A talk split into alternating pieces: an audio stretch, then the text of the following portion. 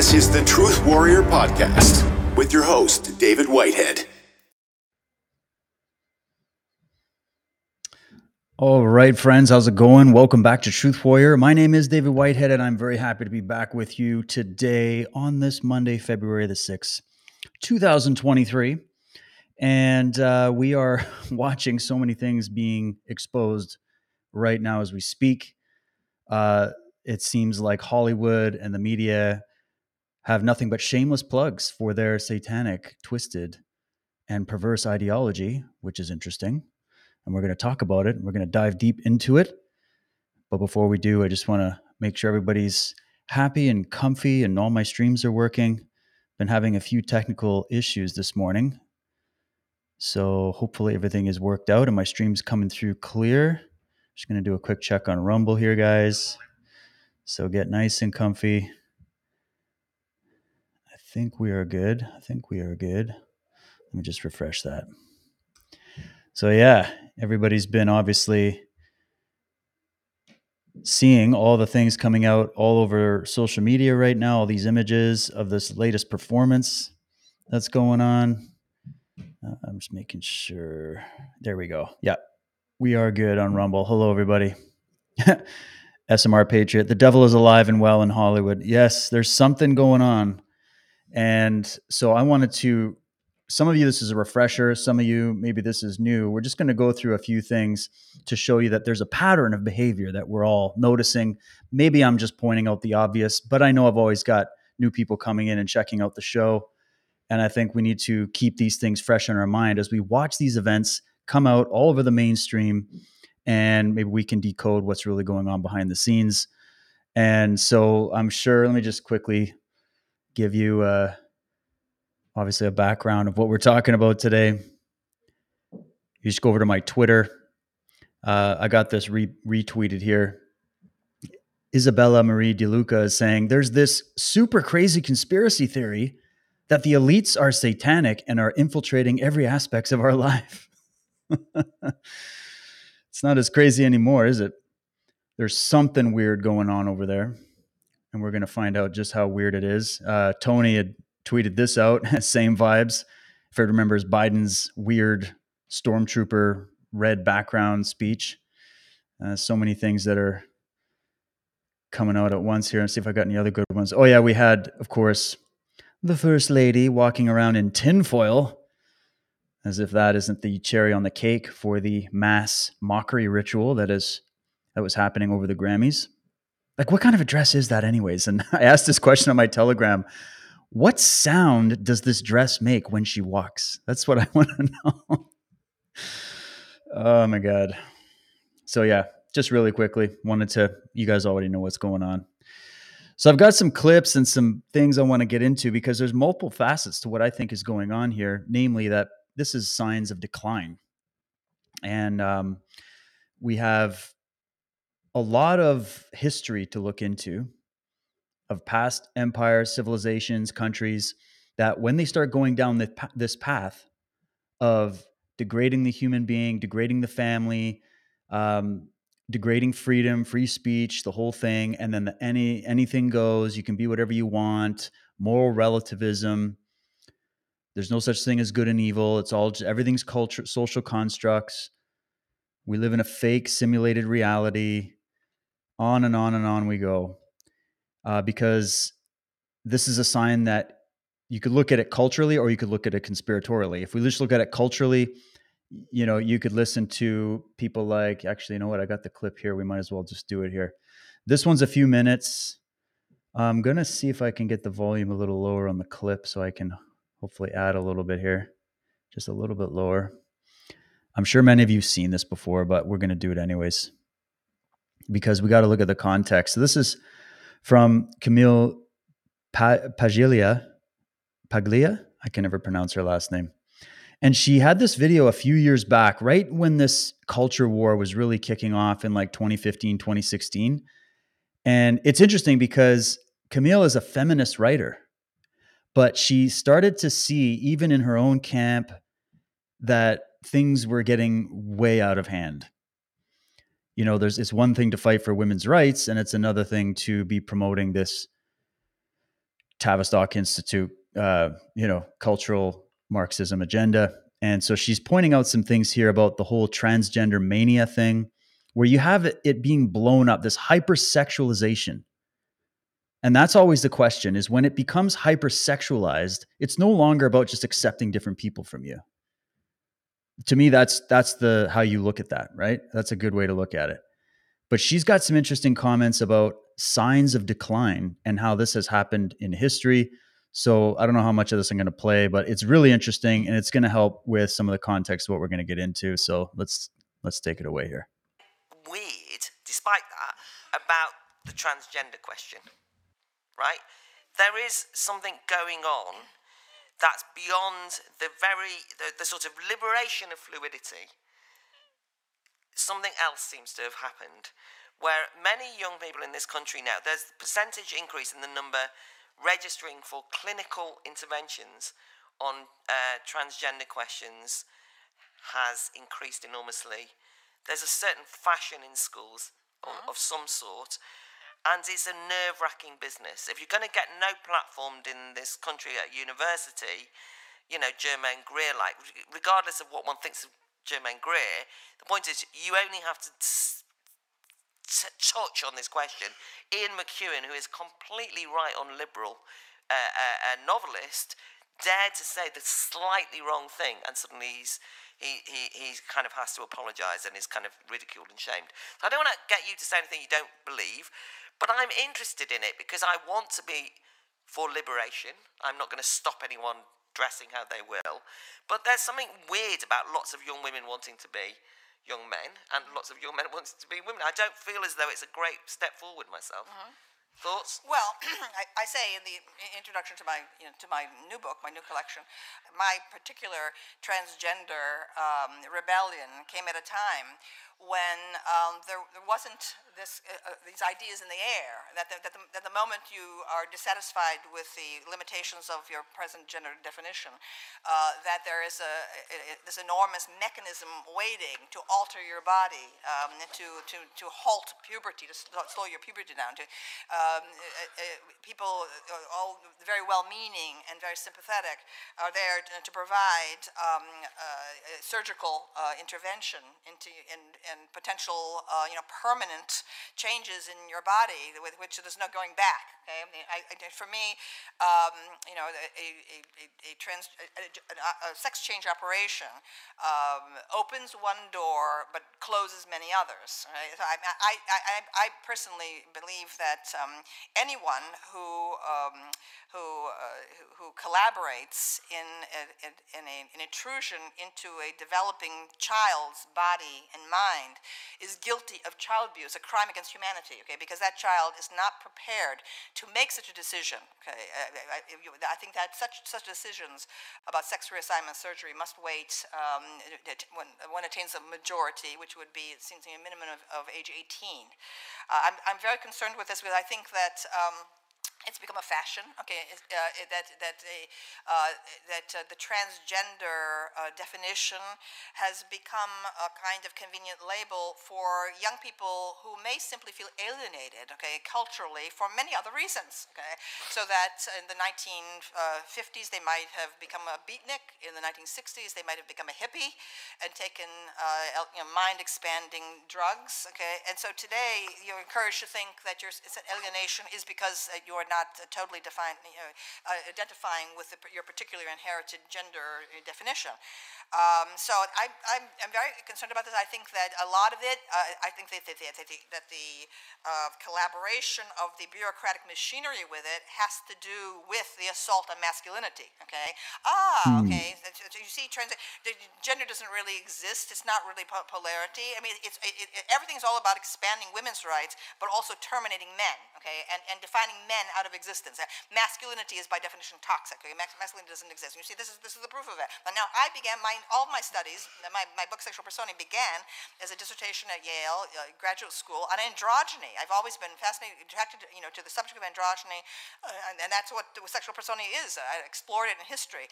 But the, the more I explored it, I realized that um, that historically this, uh, this, uh, the movement toward androgyny occurs in late phases of culture. Okay? As a as a civilization is starting to uh, unravel, okay, and that, you can find it again and again and again through history in the in, in the in the Greek art. Okay, you can you can see it happening. All of a sudden, okay, there's a, there's a kind of uh, you know the, the, the sculptures of of um, of uh, handsome nude young men athletes that used to be very robust. Okay, in the archaic period, suddenly began to seem like wet noodles. Okay, uh, toward the end. Okay, and, uh, and that and that the people who who who live in such periods, the late phase of culture, whether it's, it's the Hellenistic era, whether it's the Roman Empire, whether it's, it's uh, the mauve decade of Oscar Wilde in the 1890s, whether it's Weimar Germany. People who live at such times, okay, feel that um, they're very sophisticated, they're very cosmopolitan, okay.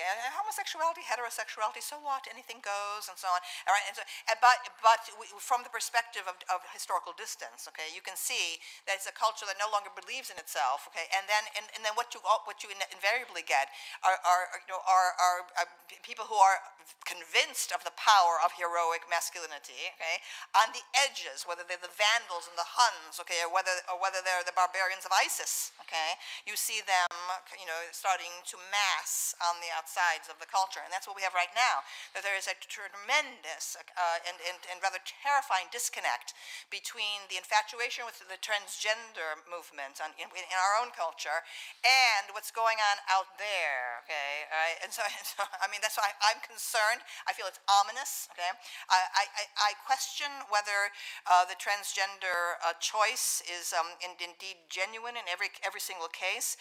Uh, but what again, what concerns me is when uh, well-meaning uh, adults, you know, believe that they're helping people uh, by by making it easier some permanent change in the body from which there is no going back. So I'll cut it there. Uh, sorry, guys, it was a few minutes, but it's just she she ha- had to have her make that point. Okay, I'm sure you guys are aware of this. If not, you can go watch the whole interview. And there's so much on this. Um, I was gonna save this towards the end, but we might as well just do it here. If you really understand this from at least that perspective to start, where you look at the historical references she's talking about about late stage of the civilization, when the civilization is in decline, you start to see everything morphing into everything else. And what you're losing is the distinctions. You're losing the boundaries that used to be there that would be the healthy things, the healthy pillars of, of the foundation that would preserve uh, a country, a nation, a culture, a, a healthy culture. And when it gets into the la la, anything goes, and it gets more perverse as it, as time goes on, you're going to see a decline in freedom. You're going to see a, cli- a decline in quality. You're going to see a decline in beauty. And you're definitely going to see a decline in virtue. And so I just wanted to put that background before we get into the whole satanic thing, because you could look at a lot of these academics just seem to favor looking at history as this ebb and flow of a natural progression where humanity goes through a bit of psychosis and then back to some kind of normalcy and then a bit of psychosis and then back to and you could just read it all like that that there's nothing controlling it guiding it. There are no social engineers. There are no cultural engineers. There is no propaganda. There is no conspiratorial action happening. There are no ancient secret dark cults working behind the scenes. You can just eliminate all that and just take on that academic worldview and we'd still be in a decent conversation about the fact that we're all witnessing the decline of our civilization and it's obvious and it's becoming more obvious by the day. So, for those of you out there who don't like to think conspiratorially, who want to ignore the whole entire history of everything I brought out in films like Cult of the Medics and the other work that I've done here and on Unslaved, etc., you can go right ahead and you could just stop there and we could still be on the same uh, side of an analyzing this and realizing there's a fundamental problem here. And our culture is being run by people that have that ideology that she's talking about on in many different ways. She was only just hitting on a little bit of it, but in many different ways. Look at what's coming out of Hollywood. Look what's coming out of the music industry. Look what's coming out of the culture now. And when we're talking about Grammys and all these crazy events, these big public, I call them mass ritual events, you can call them what you want. But we have the crowd coming in leaving their individuality at the door, leaving their critical thinking at the door. They're there for the bread and circuses. Hollywood knows how to deliver. The music industry knows how to deliver. And when they start delivering, see, it used to be a little more subtle. back in the 80s and the 90s, subtle, little, little deviations from some of the standard moral values and family values and cultural values that were, were the basis of founding free nations and a free civilization. Uh, when you see the movement away from that towards perversion, and it's getting worse and worse and worse, we're now at the point where it's not just, you know, someone putting a little bit of sexuality in the media which could be tolerated to a degree, right? It's not just that anymore. It is full blown snuff films put to theatrical production quality in front of your children's faces. Like that's where we're at now. So the signs of decline, I just want to establish that. The signs of decline are here. This is one of those signs.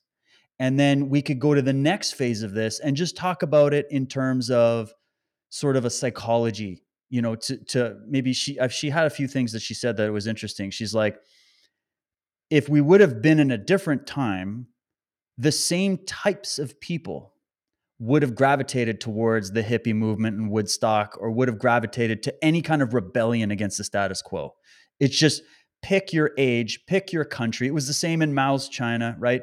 That whole process of degrading the previously uh, established chinese culture to bring in the new cultural revolution. The cultural revolution is the favorite place to play for socialists and Marxists and communists and totalitarians because they know how to stir up the masses, unleash the discontents and the malcontents, or unleash the nihilists, as Albert Pike had written allegedly.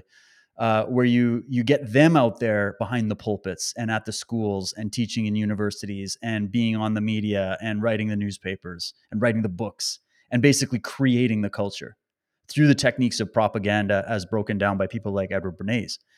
Um, and when you take that into consideration with what we learned about the crowd psychology, when I did this in my latest chapter of Cult of the Medics, chapter nine, really getting into the work of Gustave Le Bon and many others who laid down the foundation of how the crowd mind works and how and what I was doing was showing that that also can be manipulated and co-opted and even generated, right?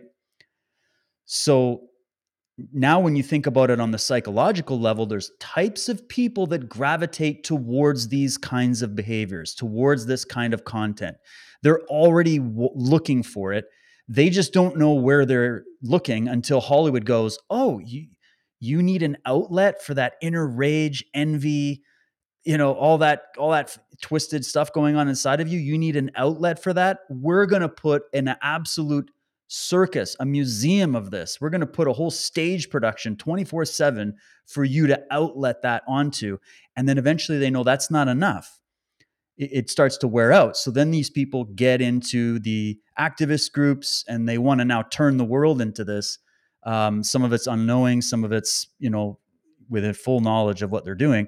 But there's what I thought, what I was thinking as she's bringing that up is that she's identifying that there's types of people that tend to go to those uh, types of ideologies, right? And there's degrees to that.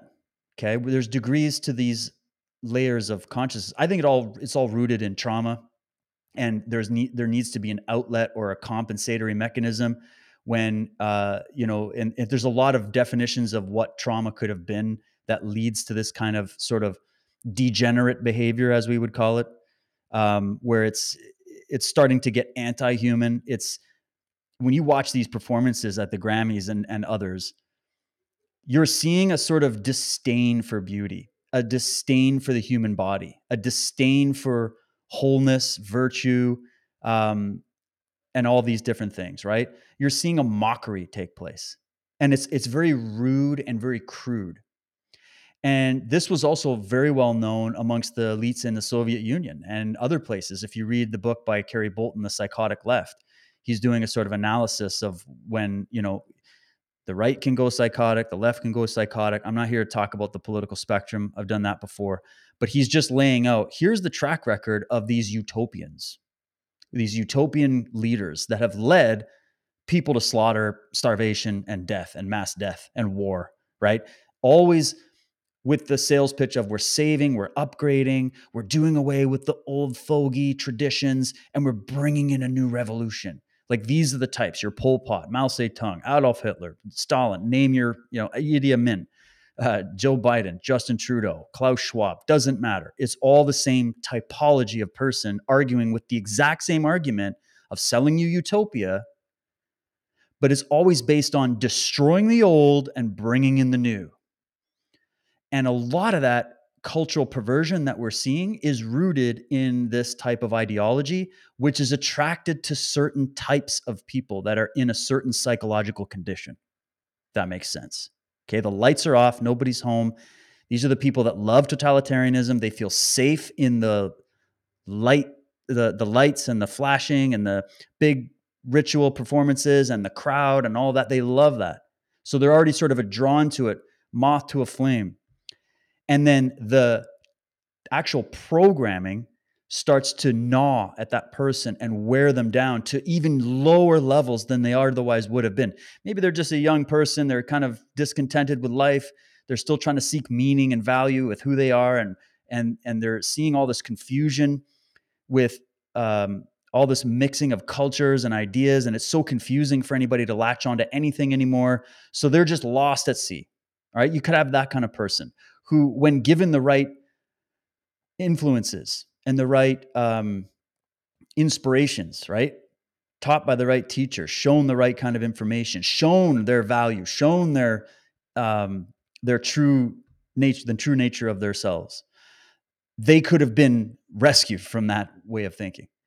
But with a culture that's weaponized like it is, see, because I don't believe this is all just a natural flow and ebb and flow of history. I think this is a lot of it is guided because there are people that realize at the top that this is actually profitable this keeps everybody dumbed down and it makes people easier to control, makes people more malleable.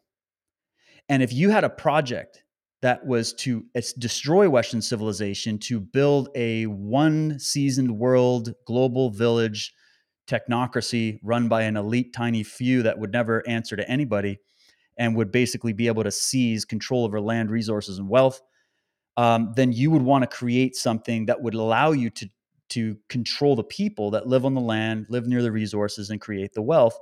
And if you can bring people away from what brings strength to an individual, to a family, to a neighborhood, to a community, to a country, or to a world, if you can strip that, you're leaving people out there in a state of chaos where now it's easy to take advantage of and then direct the culture and direct the movement of that civilization towards an agenda that suits what you want. Right? So, just really quickly on that, if I'm thinking about the types of people, I would say at the top of this in Hollywood, in these media organizations, like behind the curtain, the people that write the 4 a.m. talking points of the media, the people that create and draft what the new fashions are going to be, the people that script what these Hollywood celebrities who are just circus animals doing what they're told and they're programmed as well. And they probably have handlers, like we're going to get into all that. Um, that they're going to communicate a message coming from who? Who's scripting it? Well, I'm telling you, here's at least a little peephole into the type of person we're dealing with. And again, there's degrees of it. There's the whole 100% psychopath, sadist, megalomaniacal, narcissist type psychic vampire on steroids there's that like 100% and then it goes down from 100 to 90 to 80 to 70 right down to maybe 10% so when i do these definitions this isn't me saying everybody is all that 100% it's it's a small few that are ruthless enough to be able to stay at the top of a cutthroat industry like the entertainment or media industry and then it filters down from there. And they've become really good at doing something that everybody who's ever done sales knows which is that you're you you need to create you need to be duplicatable. You need a program. If you want to sell something by yourself that's great. But if you want a sales team you need to make things easy for that team to be able to basically become copies of you like if you're a really good salesman you have a really good successful sales pitch you want to be able to have something easily duplicatable by your team so that they can be little versions of you and, and achieve the same success, right? So if that works in sales, and that's just an amoral thing, that's not good or bad, that's just a technique, okay? But just take that technique and apply it to people who are these megalomaniacal sadist psychopaths. In order for them to create the world they want, which is a world that's reflecting the inner state of where they're at, right? Don't forget. They need to create an easily duplicatable model that they can recruit people into at different degrees of that spectrum of because not everybody they're going to recruit into this is going to be the full blown primary psychopath that just doesn't give a shit, right? Like you need to have degrees. So that's why there's degree ceremonies in these some of these cults. Um, but really quickly to show you this, you can check out. I mean, this is just for research purposes. I'm not recommending this book because I'm like, oh, this book is just so amazing. It's by the Marquis de Sade for crying out loud, okay? And de Sade, he that name, the Marquis de Sade, is one of the origins of the name sadist. okay. And he wrote a book called The 120 Days of Sodom. And we are not reading this book today. I'm just pointing it out as a source. If you want to get, if you want to have a peephole into the mind of one of these psychopaths and get an idea of what's behind all the stuff we're seeing out of Hollywood and in the media today, you can start here just to just as a criminal psychologist who's analyzing somebody who uh, comes from this type of thinking. Okay, I just wanted to point that out. And then sadism. Let's just kind of go through this really quick. This is just from Britannica. There's so much written on this. You can go and read more on it, but just a quick uh, definition of how they look at it in psychology. Okay. Sadism is a psychosexual disorder in which sexual urges are gratified by the infliction of pain on another person. The term was coined by the late 19th century German psychologist Richard von Krafft-Ebing in reference to the Marquis de Sade, an 18th century French nobleman who chronicled his own such practices. And that's what that book I showed you is all about. It's pretty disgusting.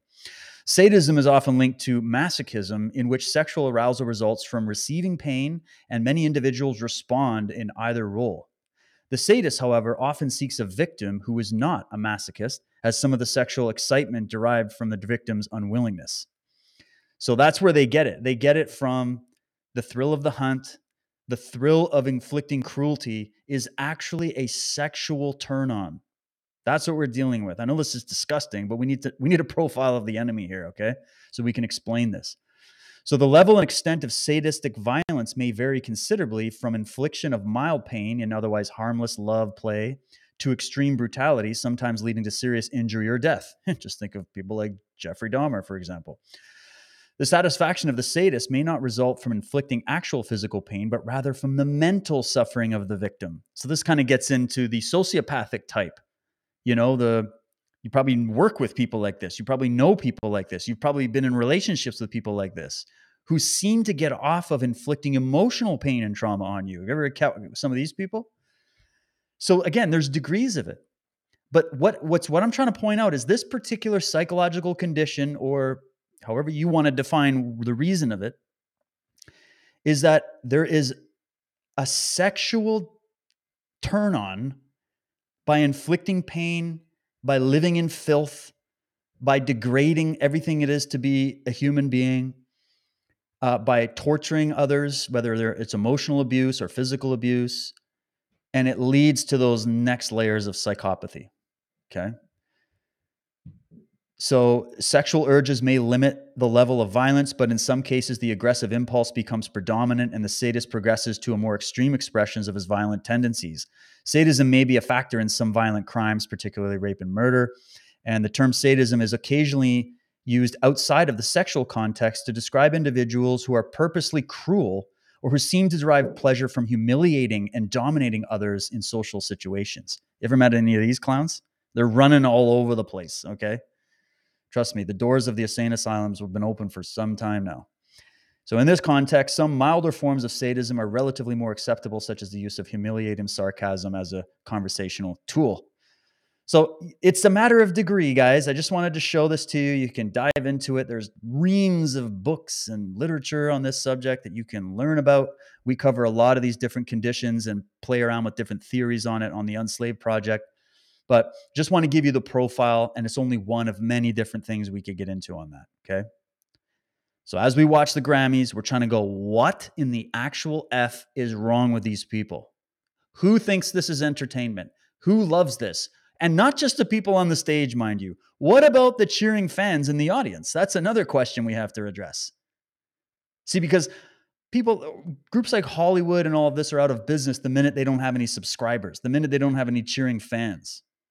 So if you notice how there's been an increasing push for gratuitous sexual sexual stuff and violence in the media and in the movies. Okay, it's okay to a certain degree, but when you see it so gratuitously injected everywhere possible, including on children's shows, YouTube Kids, Disney, etc.,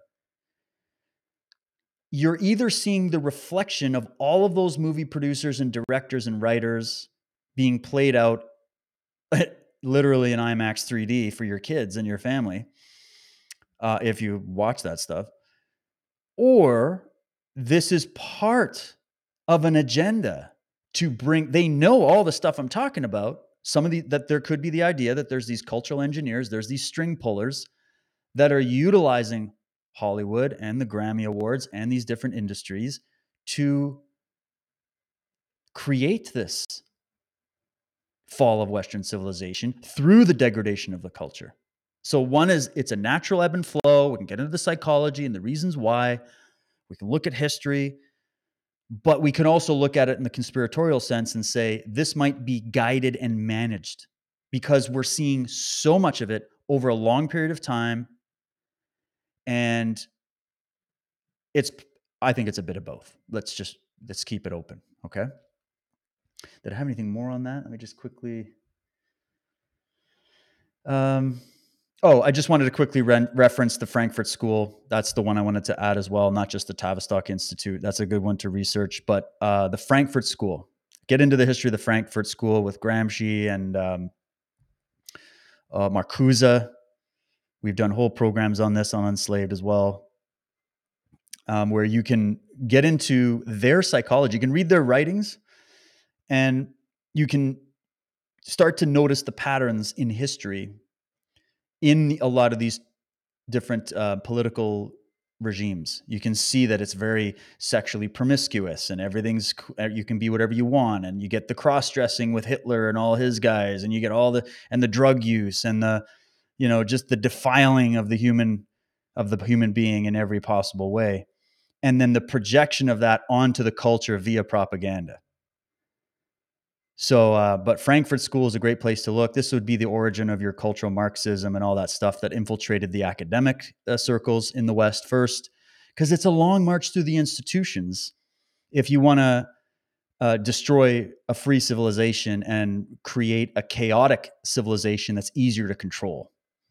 And remember that on a psychological level, these people that are a part of this, even the people at the top that are, if they are orchestrating it or not, um, they themselves are in that mindset. They are in that state of being. And so, obviously, everything they create is going to be a reflection of the empty vessel that they are inhabiting that is now soulless because they haven't activated what that soul is. And they are now trying to create the world in their image. So, when you see Hollywood directors running this stuff, when you see CBS News pumping this stuff out, with their all-seeing eye and you see these these celebrities and the fashion moguls and all the screaming fans just raving over this literal snuff like pornography that we're getting as now just halftime shows and Grammy award ceremonies and stuff like that. Um, what you're seeing is a reflection of the the type of people that have become themselves perverted. But I think it goes even deeper than that, my friends. So let's get into that. I'm going to play a couple clips here. Let me start over here. Which one should we begin with? Let me just make sure. Um, okay, this is labeled number one. Let's just play this video. I can't remember which clip it is, and then I'll come back to you here. When you first come into the music industry, you got to take the oath there is no ifs, fans about it. You're going to take the oath. Just because you get a recording contract don't mean that you're part of the elite. You're just on the recording contract, and yes, you have to take the oath whenever you get a contract, but you're not necessarily a part of the elite because you're not making any money. The people who are, are a part of the elite and do blood sacrifices to get to where they are, they've been hand chosen. And they told they have went to them and said, look, we believe that you can be an asset to our family. Are you willing to be a part of the family? We can put you at the 20 million marker. We can put you at the 30 million marker. And you'd be like, well, what do I have to do?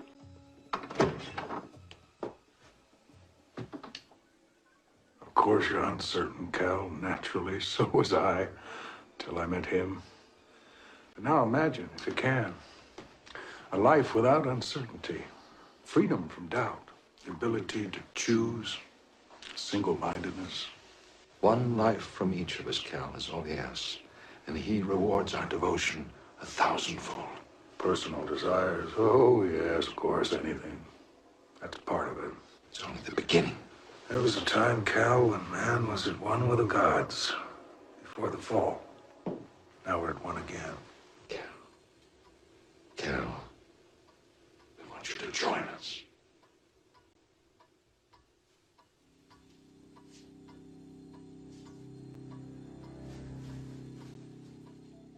They give you a taste of the good life. You know, you get, they take you on uh, private vacations to isolated islands, or you get the, the penthouse suites in hotels. You get yachts, private jets, shopping trips. They lavish you with gifts. They make it look like it's the good life. This is the good life. Join us. You can have anything you want. You are a god. You can have the world. This is what they tell them. They don't tell them the small writing. And so people get get infatuated by the luxury and the lavishness of being wow, running elbows with the rich. The rich and the elite. Your own private jets and yachts and islands. The good life. They're treated very well.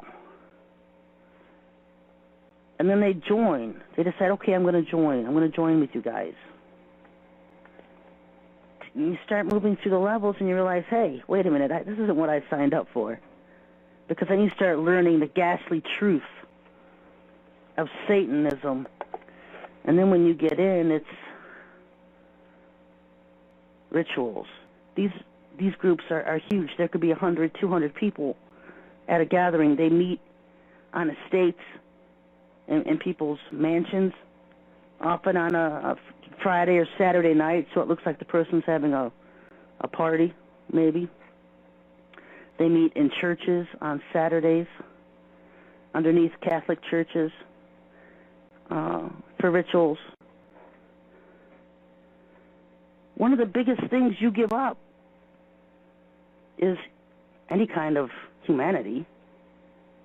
It's nothing but about humiliation and degradation You want more, you have to give more. You have to give up everything uh, about human, uh, what, what makes you human. And they all don't sit around in their black robes. That's so Hollywood. Because in all these rituals, a big part of them is the orgies that take place. They all take their clothes off. They're all doing drugs. Pretty dark stuff, I know. And that just you know, that was the PG version from that clip. I took it from a just a documentary clip that I found on Rumble that um, was getting into it. It gets much more disgusting because they start to go in detail into the actual stuff that they do.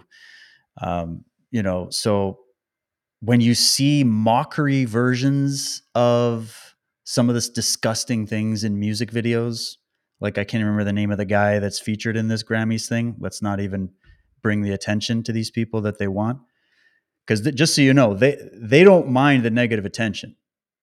Sadists and sociopaths and degenerates love any kind of attention that you can give them. So we're in a bit of a catch 22 because on one sense we want to expose them we want to expose this stuff but in another sense they're still getting kicks by just getting attention. So just keep that in mind. So i kind of I, I show it so that you know but we don't need to go too deep into it um, in order to understand just how disgusting it is. I think you guys have figured that all by yourselves.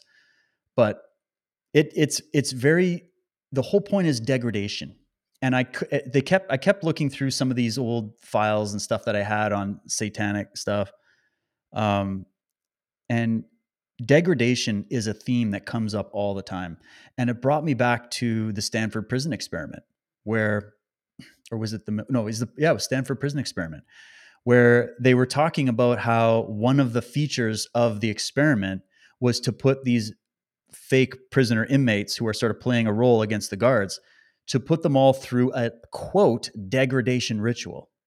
Like that literally was part of the test, it was part of the experiment. and yet, that's actually a feature in some of these ancient cults. And the reason they're doing that is to, to degrade your humanity. You see, you're not going to go sign up for a cult if you are full of all the nutrients that you need to be a loving, thriving, freedom loving, strong, virtuous, moral human being that's rooted, that's grounded, right? That kind of a person has zero desire to control other people because they're in full control of themselves. So why do they need to control other people? They they never developed the need to control other people. They have a healthy relationship with nature, so they don't need to try to control nature and control the weather and control everything. They don't have that need in them because they have a healthy relationship with nature. They don't see it as something to be controlled. They see it as something to have a relationship with as a human being. Uh, so you see what I mean? They have to, this is why the target is the young with this cultural attack. And this is a war that we're in. This is why when we say it's an information war, we're not just trying to be cute. It literally is. Because if they can manage the information that's making it into your mind and start to create a, a hole inside of you where you need to be filled then you're going to be one of the raving fans of pick your cult. There's nothing but cults running the world, nothing but cults running around masquerading as the saving grace and the solution and all this kind of stuff. But it ends up being an inauthentic, fake version of what you're seeking because you have the ability to give yourself all the meaning in this life that you want. But if you don't do that, and these guys are crafty and they know how to manipulate weaknesses in you or traumas in you or fears in you or sexual perversions in you or whatever it is then they'll say come to us join our group. No it's always a collectivistic thing. Join the cult. We're the top of the food chain. We run this shit. If you want to be on tv and you want to be on all the ads and you want to be a success and follow your dreams all that we ask is that you kneel, kiss the signet ring, and you may have to do a couple sacrifice blood rituals and stuff and wear some hoods and do some freaky hanky panky with some very weird people. Uh, and you're just like, at that point, it's too late because now they've got dirt on you. You're compromised. It's black, it's run by blackmail. You know, so what I'm saying is that if you're if you have a spiritual and psychological immune system you're not open for attack. You're not vulnerable for these attacks. But your children are because they're still developing that. Just as their physical immune system is developing, their psychological and spiritual immune system is developing, which is why the young are the target by this cultural war. Because they're trying to chop off the potential of each child so that they don't grow up into a self actualized, empowered, individual that can think for themselves and that don't need to join cults and don't need to go on social media and brag about and alter their features and get into this war of competing with everybody else. If you fill your children with the right ingredients of the knowledge of who they are, a healthy relationship with their mother, their father, their family, their friends, their environment, their nature, their God, their creator, whatever. You know, you're educating them on the virtues, the morals, the history, you're, you're giving them all of that. They're not going to be the ones lining up for the latest cult or to sign on for the next latest thing. So that just have to make that clear that this actually gives us the knowledge of how to fight this war. Is you start with yourself and then you try to influence these kids in a positive way so that they're not caught in that wheel of the TikTok, YouTube algorithm driving you towards this absolutely sick, twisted snuff pornography that is passing as entertainment and art these days, which is just it's only attractive to people who are already dead inside. So fill your children with life and light and truth and virtue and freedom and strength and self esteem and how to protect themselves and how to be aware of danger, but not obsessively paranoid of it. You know what I mean? To give them the balancing of their psyche and their body and their mind so that they can actually navigate this. Otherwise, the enemy of freedom, truth, beauty, and all of, all of these things that we love, they're experts. They own the playing field of how to pull you and pull your kids into this trap so that they can be programmed. This is basically mass MK Ultra, mass ritual abuse done by sadists who get a kick out of it. And that's foreign to people like us. What I'm telling you right now, and I'm sure some of the stuff you've heard me talk about on my show, or if you've watched my series or anything else, or other people's great work on this, you're sitting there every day going, I just don't understand why these people are into this crap. Why are they doing music videos where they're pretending to like literally like piss on somebody's face? Why is that like art now? Right? It's all hypersexualized. Why are the men all women? Why are the women all men? Now we're not even using those terms. We're just like it's a thing. It's not even a, a t- we can't even define it. We don't even know what that is. Fully grown old elderly men dressed as babies and stuff. Every other video clip of Joe Biden is him sniffing some kid, and there's no question by the media on that. Yet we're we need to go after tax returns and we need to make sure you're wearing your mask and make sure you're getting your jabs and all this stuff. And but you you know, like it's you can see the contradiction because nothing's making sense because it's being run by sadists who don't think like you or me. They don't have the moral compass. They don't want beauty in the world. They envy beauty. They hate beauty. That's why this is where the sexual perversion starts. Is a hatred of the natural order of things, a hatred of real beauty. So you have to make the whole world ugly. Otherwise, you're not fitting in. You're the one, you're the odd man out. And that's why it's all about equality. See, esoterically behind that term equality, which is just the carrot on the stick, always has been, always will, because they're manipulating your virtue and using it against you. Because you want you want to help uplift those who need help.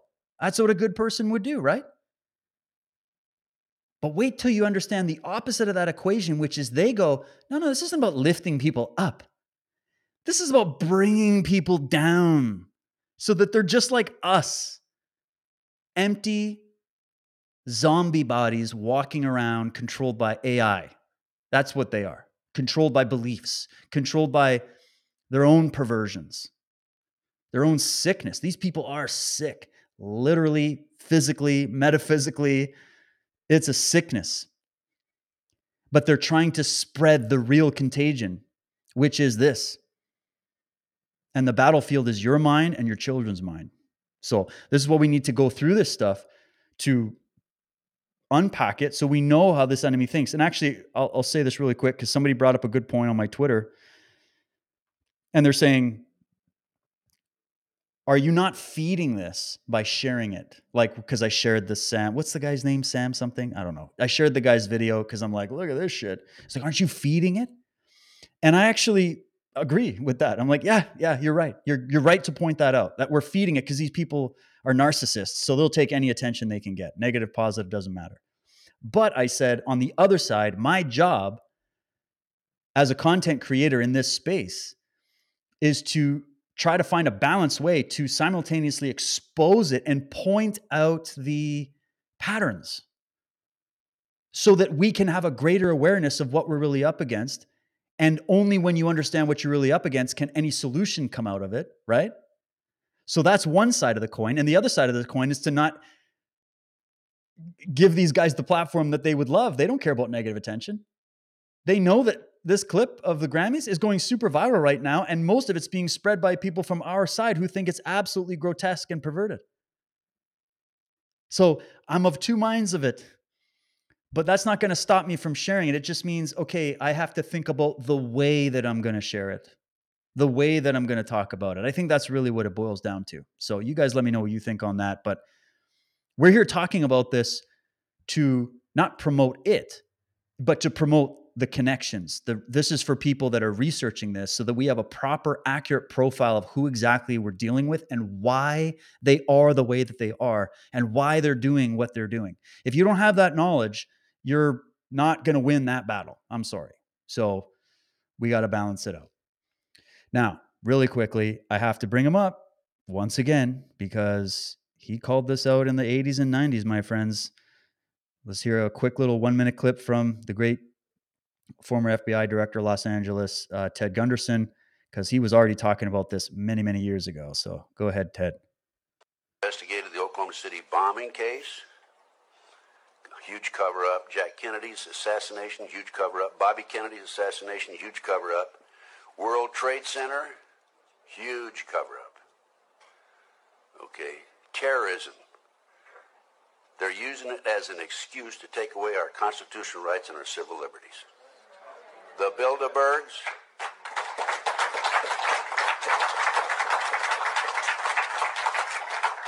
The Illuminati, Bilderberg, New World Order, globalists are the element behind this.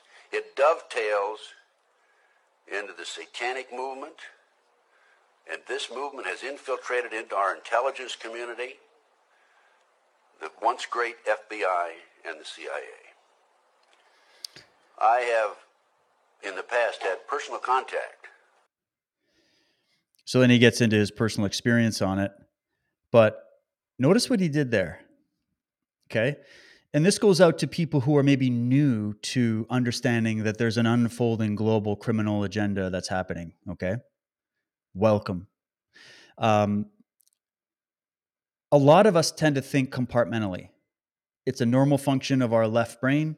And so we see something, we put it in a compartment, and we file it away. And then we see a different thing, we put it in a different compartment, and we file it away. And we get all these file folders, kind of like my notes on my notepad. I have uh, the notes app, and I have all these categories of all the subjects, and I just co- I'm a collector. I'm a, that's what it, really what I am. I'm a collector. I collect arguments, theories, ideas, information, research because it's my project of just trying to get a handle on the crazy world we live in. Um, and so that's how the mind works. But there's a strength to it when you know how to use it properly, but there's a weakness to it in the fact that then you start to see things as isolated instances and events always. Now, in many cases, they are isolated instances and events. But in other cases, like what I believe we're going to be looking at today, and again, this is just my view, my theory. I'll leave it up to you to figure out if you think it's all connected or not. But in my view, all of these things are connected when we're talking about Epstein Island, elite pedophilia, Boys Town University, all these experiments, the mind control operations, the cult stuff, um, you know, and, and all these different things, that's not separate from the geopolitical agenda, the World Economic Forum, all of these other things, the the cultural war that we're facing right now. That's not it's not separate and what he's pointing out there, he's saying he's bringing up Bilderberg, he's bringing up, you know, some of the classics, JFK, Oklahoma City, World Trade Center. I, am not sure if he was talking about 9 11 there or if he was talking about the original World Trade Center attack. Either way, uh, they're probably both need to be investigated. Some of these major events, okay? But then he goes, but that stuff, all that political corruption, the trillions of dollars that goes missing from the Pentagon, nobody knows where it is you know, how many more have to come true? You know, uh, Watergate, um, you know, all these things. That's not disconnected from the satanic movement, as he calls it. Okay. And I'm not going to mince words today, guys. We can get into the definition of Satanism and these occult groups, and everybody has their spin on it. Look, just very simply, people who are self murdered individuals who are empty within and are seeking some kind of power because they don't have any internal power. So they automatically seek external power. That's really what it is. It's the religion of power, it's the cult of power. But it's it's not authentic earned power that they're after. These are the betas and thetas and below. Like these are the these are the discontents. These are the degenerates. These are the people who are deeply traumatized and they're riddled with fear, anxiety, and of course envy and all of these other things. They're attracted to these types of dark, twisted stuff. They're they're already on that borderline of the sadism mindset, and then it just grows over time. Whatever name you want to give it, however you want to look at it, from any religious lens or non-religious lens it doesn't really matter because we're all sitting in the same room identifying that evil exists in the world we're watching it play out right now and we're all trying to find the cause of it and the solution to it so hopefully we don't get lost in the terms here. Okay. So they call, and also we have to look at the reason Ted Gunderson is calling it a satanic conspiracy is because that's what they call it, at least on the lower levels. You talk to the people that are really they're insiders and they know what they're talking about. They're like, yeah, that's just breadcrumbs for our recruitment program. At the top, we're not that we're that's amateur hour. they're into far more ancient stuff. Okay. That's what they would say. That's just what, that's just from me reading their own writings over these years and learning from these people uh, who've exposed it. And Ted Gunderson was one of them. And he started finding this by showing up in investigations, murder scenes. And it ended up, these aren't your typical murders, these are ritual murders. So when you start diving into the world of ritual murder, and you cross that over with people like Maury Terry, who I've referenced. I put a clip of him in chapter nine as well to kind of get into his exposure of the process church of the final judgment, um, the 44 caliber killer, Sam Berkowitz, and some of these other, you know, um, who am I thinking of? Charles Manson, some of these other groups. That he was saying, Maury Terry was saying, it's all interconnected. Those aren't separate serial killers, just off lone gunmen taking people out. There's a there's a connection to a satanic network that originated from England and came over to America, you know, early on. Established roots here, built a bunch of splinter cells, started recruiting people into it, and that's why there's a whole spat of all these crazy serial killers like Gacy and all these guys coming out in the 70s, 80s, be like 60s, 70s, 80s specifically was a huge thing that led up to something called the satanic panic, which everybody in the mainstream is going to deny and deny and deny. Um, but just look at the state of Hollywood. Clearly, that didn't get snuffed out. It only grew. So Ted Gunderson's telling you there's a connection between all these political, all this political espionage and intrigue and corruption and crime and all that, and these satanic cult groups. And that's a similar argument that I'm making in my cult of the medics, where I'm saying, yeah, you got your corruption in big pharma where they're all just out to earn some money, or not earn it. They're just out to grab some money and sell stuff that's going to keep them in business long term, which means you being healthy and free of disease is not compatible with their business model. So we could all understand that particular thing on that level. But I am telling you in this series is dovetailing into the satanic cult network as well. Call it what you want. We'll just use that as a label, right? So there he is, just breaking down that it's all connected. Now, really quickly here. I'm not sure how long this clip is. This is um, we'll go as long as it needs to because I want him to get the point across. Christopher Lee, the actor. You ever heard of this guy? Phenomenal actor. He's been in so many great films. If you want to know real quick who he is, he played uh, Saruman in Lord of the Rings. So he was the other wizard that turned bad, and he was that guy. Okay. Well, this is him long ago talking about black magic and some of this Hollywood satanic stuff. So let's hear out Christopher Lee black magic as being purely fictitious, or is there some truth in it? Some truth. 100% truth. There is nothing fictitious about black magic, in any way whatever. It is a fact.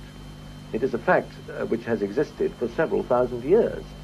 I mean, when we talk about black magic, we are talking about Satanism, necromancy, alchemy, witchcraft, the worship of uh, Satan, um, the worship of dark forces, whether it's voodoo, juju, whether it's something practiced in the Western world or the Eastern world, uh, whether it's uh, easily defined or not easily defined, the order of the left-hand path, the, the following of this, the following of that. It is basically the worship of the force of evil as embodied by Satan, Lucifer, the princes of darkness and their legions and so on. In a very simple sense, of course, it goes much more deeply than that. It is a fact, it is a desperately dangerous fact, It does exist. It exists around us today. Satanic ceremonies will be happening in Britain tonight. Very definitely. Ask any priest, ask any member of the forces of law and order, and they will tell you that Satanism as such, it's there, and it has been for thousands of years. Man has worshipped the devil longer than he has worshipped um, perhaps an established religious figure. Do you think you're in any danger in mimicking it in front of a camera? No, that's an interesting question because uh, I must admit that it did enter our minds when we were performing some of these ceremonies. You see, I am playing, as I told you, a priest. The various ceremonies that are carried out by the priest, in this case myself, and the members of his group or coven, are blasphemous ceremonies, totally blasphemous and totally profane. They have to be. That is to say, they must be profane and blasphemous to be effective. This is part of the ritual and part of the belief of these people that in order to make any kind of ceremony totally effective, it must be the exact diametrical opposite of the real ceremony. That is to say, if you make the sign of the cross, you do it like that, upside down. If you are going to carry out a satanic ceremony, whether it's a baptism or a particular group of people doing something like trying to raise an elemental or trying to create a, the, the, perfect situation for an evil spirit or trying to produce evil vibrations and so on, they plug in, so to speak, to the force of evil like plugging in on a switchboard or a telephone. Um, in order for this to be effective, it must be carried out, as I've already said, by a consecrated person, i.e. a priest, and it must also be carried out on consecrated ground. Now, in this film, I, as a priest, am carrying out these ceremonies, like baptism, in the name of the Dark Lord, in a real church. Now, obviously, I'm an actor. At least I hope people think I am. And. Okay. Testing, testing. I'm just making sure that I'm still online. I had a notice that my connection got interrupted. Uh, so I right now don't know if I'm speaking to you live or not. So let me just wait for the stream to catch up to see. There's like a minute delay or something.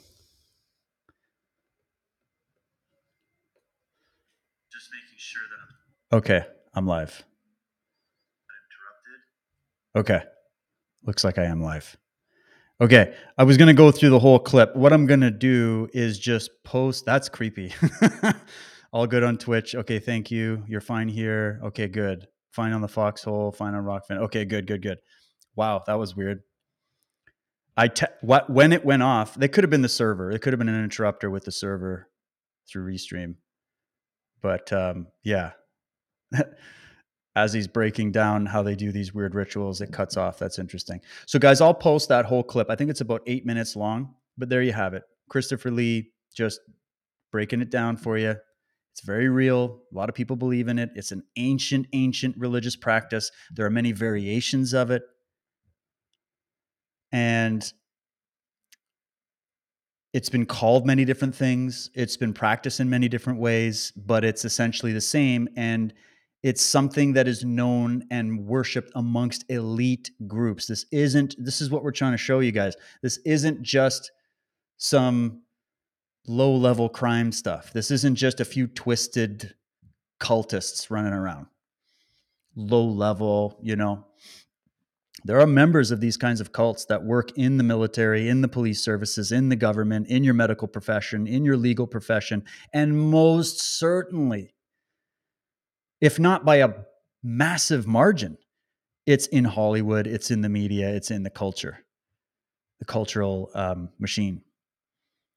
In fact, that's where the attraction would be for these kind of people to bring their ideology in because they know it would never be accepted on its face you have to massage it in. You have to massage it in over time, generationally, and keep coaxing and keep coaxing and keep coaxing until you get the situation that we're in right now where everybody's divided, everybody's already hooked onto your drug in more ways than one. And now you've created the perfect victim that can be programmed by your cult ideology, but you can do it sort of subliminally. You can do it over time. You can do it through these different media mediums, right? So just wanted to show you guys that. That's an interesting one. And then as I'm I'm going to keep the mute on this, but as I'm watching the Grammys and I didn't watch the Grammys. As I'm watching the clips going around, and I could only stand maybe about 10 seconds of it.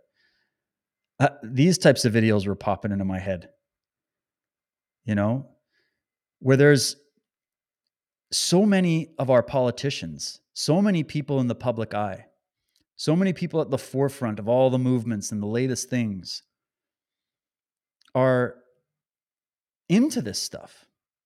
You know what I mean?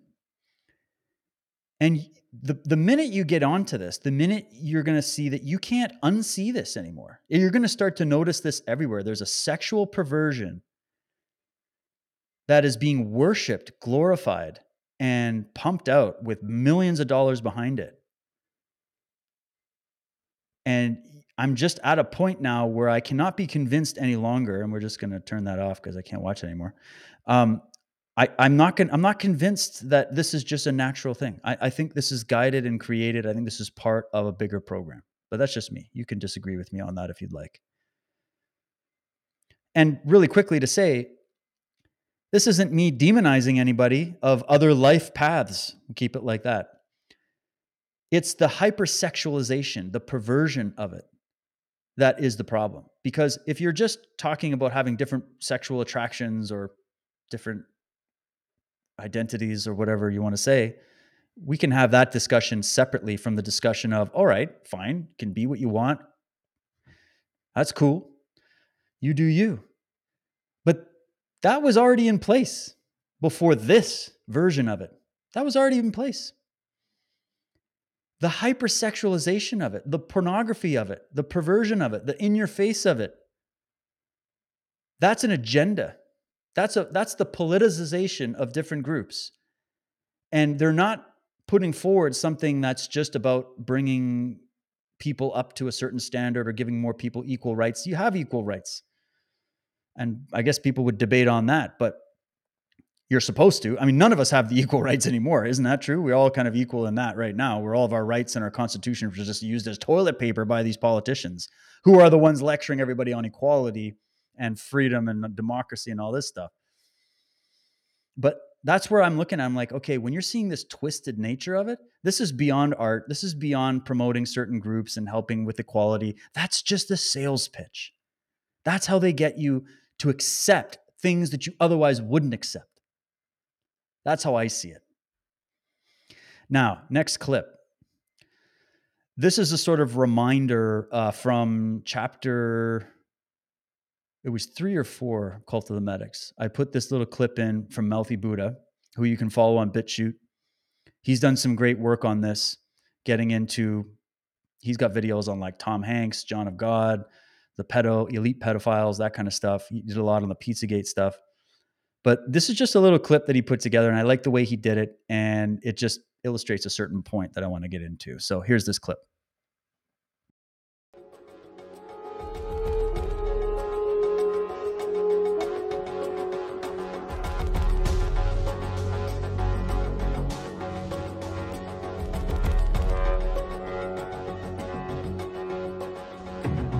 The first example is not directly related to human trafficking, but in my view, they remain relevant in how they point to patterns among the elite class. But do the apparent patterns we think we're discovering ultimately have a benign explanation? Are these images showing a genuine motif of Masonic influence?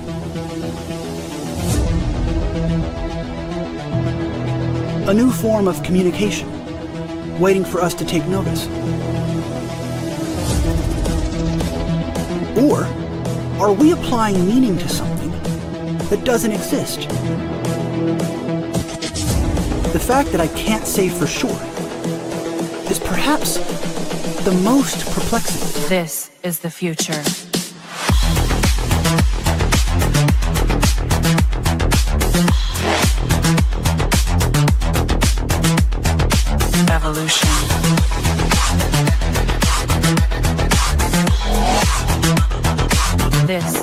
future.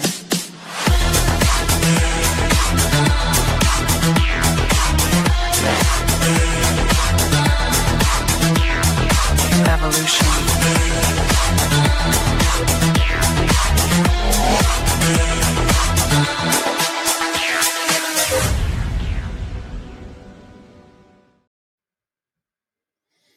Shout out to Mouthy Buddha. Great job, man. That um, I love the way he set that clip up. He set it up almost like what you're thinking when you're watching it. You're like, is it is it some kind of communication? Is it just a symbolic artistic motif? Is it benign? Is it malevolent? Is it a symbol of the fact that they're signaling different cults? Are they communicating? Is it a form of communication? He's like, but I love how he says it. The fact that I can't say for sure is enough. It's so prevalent that you can't unsee it now. You're going to see it everywhere. And this also brings in the discussion, just to balance it out, that symbolism itself isn't good or evil. I've said this before, always have to clear this up. A symbol, the, the, what, what happened, I believe, is that a lot of these perverted, degenerate sadists got their, their little grimy hands on Aladdin's cave a long time ago. They discovered the manuals left behind great traditions, great wisdom keepers, the true the the true arbiters of, and progenitors of this ancient knowledge that birthed civilization, history, religion, science, everything, right? And these guys got their hands on these, these codices and these manuals. And they then perverted it and distorted it and crafted their own religion out of it. So when you're seeing them use these sort of Masonic symbols and these 33s and pyramids and all seeing eyes and um, even the inverted symbolism that um, that other clip was talking about, um, or no, that uh, it was Christopher Lee that was talking about how they invert stuff. Um, when you're seeing that, you're seeing a perversion of just ancient knowledge that comes from all of history, all traditions in the world. It's been brought into one central place. They've rebranded it, redrafted it. And the reason they plundered the ancient archives of this knowledge is because it was knowledge of how to build, how to build culture, how to build civilization, how to build cities, how to build consciousness, um, how to basically how to build the group mind versus the individual mind how to achieve and how to gain power, right? And because a lot of this, a lot of stuff got into these Freemasonic orders and what through the Templars having liaisons in the East, where they pulled a lot of this Eastern occultism and mysticism out of it. And then they brought it in in a distorted way and mixed it with the sort of Western side of it.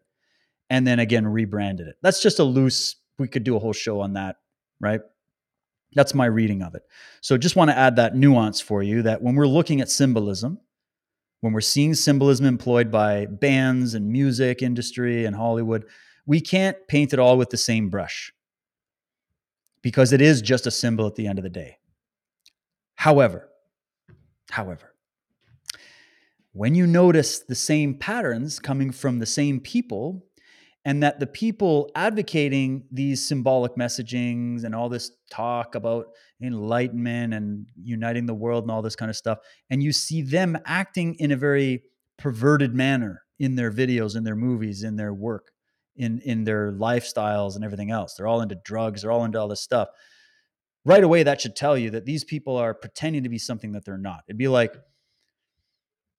we're finding out about all the pedophilia that just riddles all these different religious institutions. The catholic church jehovah's witnesses islam it's every everybody's got it. It's just i don't know why it's so prevalent in the world.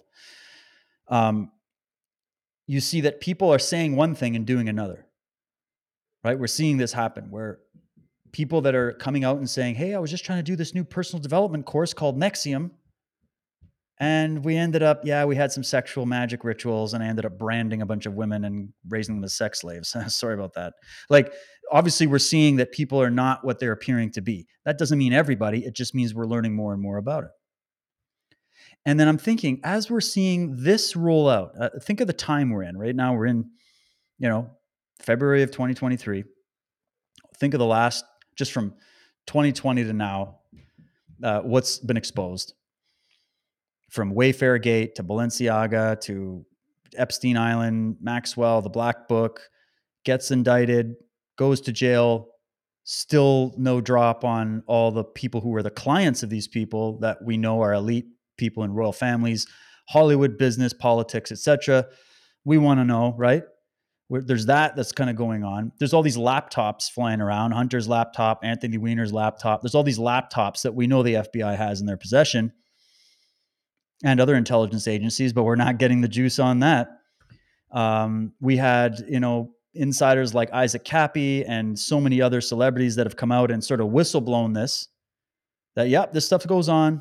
These people are into kids. They're into some really weird, dark, satanic rituals. We had the release of that movie Out of Shadows that went super viral. That was sort of the first time something like that went viral to get people onto this trail. Um, and there's been other films as well. We're also getting the exposures of what just went down with this pandemic and this shot because uh, let's we have to mention obviously that what was so crazy is that the Grammys the the, the what, what was the name that they called this performance? The Little Devil or something? Unholy? Unholy, the Grammys, which is literally a transgendered star acting the part of the devil and a bunch of demons running around, and they're all having a big sex black magic ritual right on stage, is brought to you by Pfizer. like that, that's where I start to go. I wonder if there's kind of a connection here, like anywhere with these people. Anthony Bourla, who we've looked at before, you wonder what kind of shit he goes to after dark, what kind of balls he goes to. Is it some eyes wide shut stuff or what? Like, because why are they all acting together? Why are they, why is there no breakup in the chain if it's all just random? It's too seamless. The same characters are popping up everywhere. Like, you can't look at any of this stuff without Bill Gates popping up somewhere and his foundation. And you follow the money and you're going, why are all these there's relationships between pharmaceutical companies and the media complex, the Hollywood complex. Well, that makes sense on a financial level because we know all of our news and our royal weddings and all of our NASCAR races and our basketball games are all brought to us by Pfizer. It's it's it's sort of a ironic, a dark ironic twist that you have sports events brought to you by Pfizer and during the sports events athletes are dropping dead on the pitch of heart attacks. Like it couldn't be more of a mockery in your face, dark irony. And I'm not trying to make light of it. I'm just, you're at a point where if you don't laugh, you'll cry, right? Like it's just so disgusting and in your face. So all these things are all happening together at the same time. And I'm at a point where I'm watching the footage coming out of this Grammy serial. And I'm just saying, is it me or are they just becoming more and more open about their once upon a time private worship. Used to be a private thing. You just get little hints here and there. People are like taking magnifying glasses to old Disney movies and stuff. You don't need magnifying glasses anymore. It's just like, oh, it's all right. This is a sadomasochistic uh, sex orgy, you know? Like that's the performance, that's art now that's being promoted bestiality. This is now part of just regular pop songs. It's it's crazy. So they're coming more out of the closet literally because either one of two things is happening. They feel safer which is weird because the ratings are crap. There's more of a reaction from the public now than any other time i've seen. Like when good old ted gunderson was talking about this stuff he'd have an audience of like maybe 100 people listening to him. His videos would get like 300 views on YouTube. Nobody knew who Ted Gunderson was. I even spoke to people in the Anon community. I'm like, Ted Gunderson? And they're like, what? Didn't even know who the guy was, let alone half the other people that have come out for a long time about this stuff. Trance Formation of America, Cathy O'Brien, those people been warning us for decades about this stuff. And we went, oh, maybe put it on the back burner. Either way, we're looking at it now and we're going, they've just turned up the juice. Or they've got more impulse control issues or something where they just have to be out in the open now. Or the other scenario is, is something forcing them from underneath out to the open. And that's just speculation. I have no evidence of that other than we're just witnessing it in a way that we've never really seen before. And it's actually beating the algorithms and it's getting out there. So something is promoting this information to come out. And I'm if uh, I'm a, I'm still watching all this stuff and I'm sometimes confused because I'm like, I've been advocating for this kind of information to come out because only when the information comes out can we do anything about it. Right? Humanity needs to know that there are predatory classes and predatory groups and people that have their own private religion and cults that make their way into your state houses and your courts and on your school boards and that are making your movies and that are making your food and you know that are educating your children you know like i want people to know that that's a thing not everybody but it's a thing it's it's a factor that we should look at and here they are just going yeah just put it in the biggest on the biggest stage possible get as many flashing lights as possible and let's pump the shit out of this let's make it a thing. It's now a thing. Whereas my parents generation you poor people man you're probably rolling over right now going what in the hell world am i living in because in your generation this was in no way mainstream it wasn't allowed nobody would even allow this let alone my grandparents' generation and the generation before. So it's been a slow push to change it into this situation. And so I guess I'm sitting there going, what is happening? Is something forcing them out into the open? Is this part of exposing this? Is this how they're doing it? Is there people that are like, they've somehow taken control of some of this stuff behind the scenes and they're saying, no, no, go ahead. You just be yourselves on steroids we're going to give you all the financing you want to show us who you really are so that we can help humanity wake up? Or is it arrogance, hubris on the part of these cultists that are just like, yeah, fuck it. We've already jabbed everybody. We've already got the, the game checkmated. And so we're just going to come out and show you who we really are, you know, one, one big hurrah and see if we can recruit you, you know, like that. Maybe that's what it is. I don't know. Could be a bit of both, but either way, here we are. And then I go, okay, well, what do we do about it? Us average folks, people like me making content. We don't want to over promote it because we don't want to give these people the, the attention that they want, but we also need to expose it and help uh, people understand it. So if you're a content creator, all I'm going to ask you is um, do your best to find a good balance with that so that we don't end up helping them, you know? Uh, what's the other clip I had here? Uh, we do this. We did that. Okay, let's do this last one. This one's about four or five minutes. It's a sort of a compilation. Let's hear from these people, and then I've got some comments for you. I'm going to go off for a minute here because Please. where is the outrage? It's been a week and a half, and now we're doing this story. I get it. Thanksgiving was happening and all that, but they tried to hide behind that, right? Maybe this will make it through the news cycle. No, it's not, okay? Adidas didn't cut ties 48 hours after Kanye did his whole thing, right? And they got lambasted for not speaking out against uh, anti Semitism. This is a week and a half, and nobody seems to care that there's little kids involved in this. I can't speak what it's like to be a black man, right? I can't speak what it's like to be a Jewish woman, but I could speak what it's like to be a father of two young boys. And that this type of behavior, when I worked at CBS.com out of a little closet my first show, I was like, I'm going to say this and wear a blue shirt. I got 49 emails saying, maybe wear a purple shirt and maybe don't say this here. Don't tell me this slipped through the cracks right. when you're getting a court case that features child pornography. It's disgusting. It's disturbing. Jeopardy's got to flip their whole production because of one person said something, but they wanted to be woke and do all that. How many other examples are there? 10, 20, 30, 40 years we're going back to cancel people? But this slips through the cracks. It's outrageous. And that people aren't outraged and skipping work with their posters and going to the courthouse or going to Balenciaga and stars aren't wiping their Instagram and social media with all their Balenciaga gear is disgusting in itself. Don't you tell me, Hollywood, how to live my life or you want me canceled. And that's very, very important for people to understand. I mean, Satanism is a real faith. Do you know that, that some satanic uh, church in the US just sued the Supreme Court for the right because they took away their right to do satanic abortions? Yeah. No, I never heard, I didn't hear that. There is thing. And, and, wow. and like this is the best part. This is the best part of it all. The things that we're talking about, Katy Perry doing a music video about cannibalism where she's being cooked and prepared to be eaten. Okay, these people are crazy.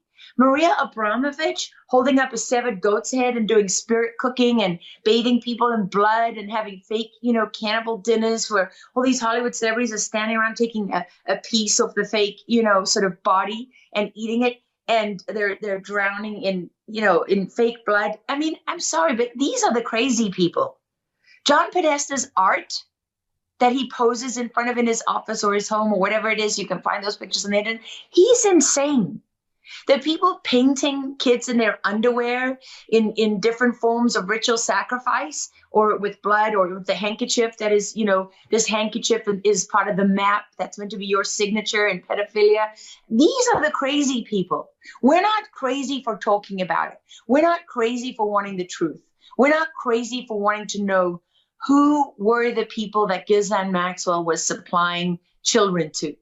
We're not crazy for asking those questions, and I don't care what they say about me. And by the way, I, you know, you, if you haven't seen Out of Shadows, Mike Smith's film, Out of Shadows, not Out of the Shadows, look up Mike Smith's film. Why was that censored? Right? And you'll see people say, oh, this is crazy. No, it's not crazy. It's very measured and extremely well done.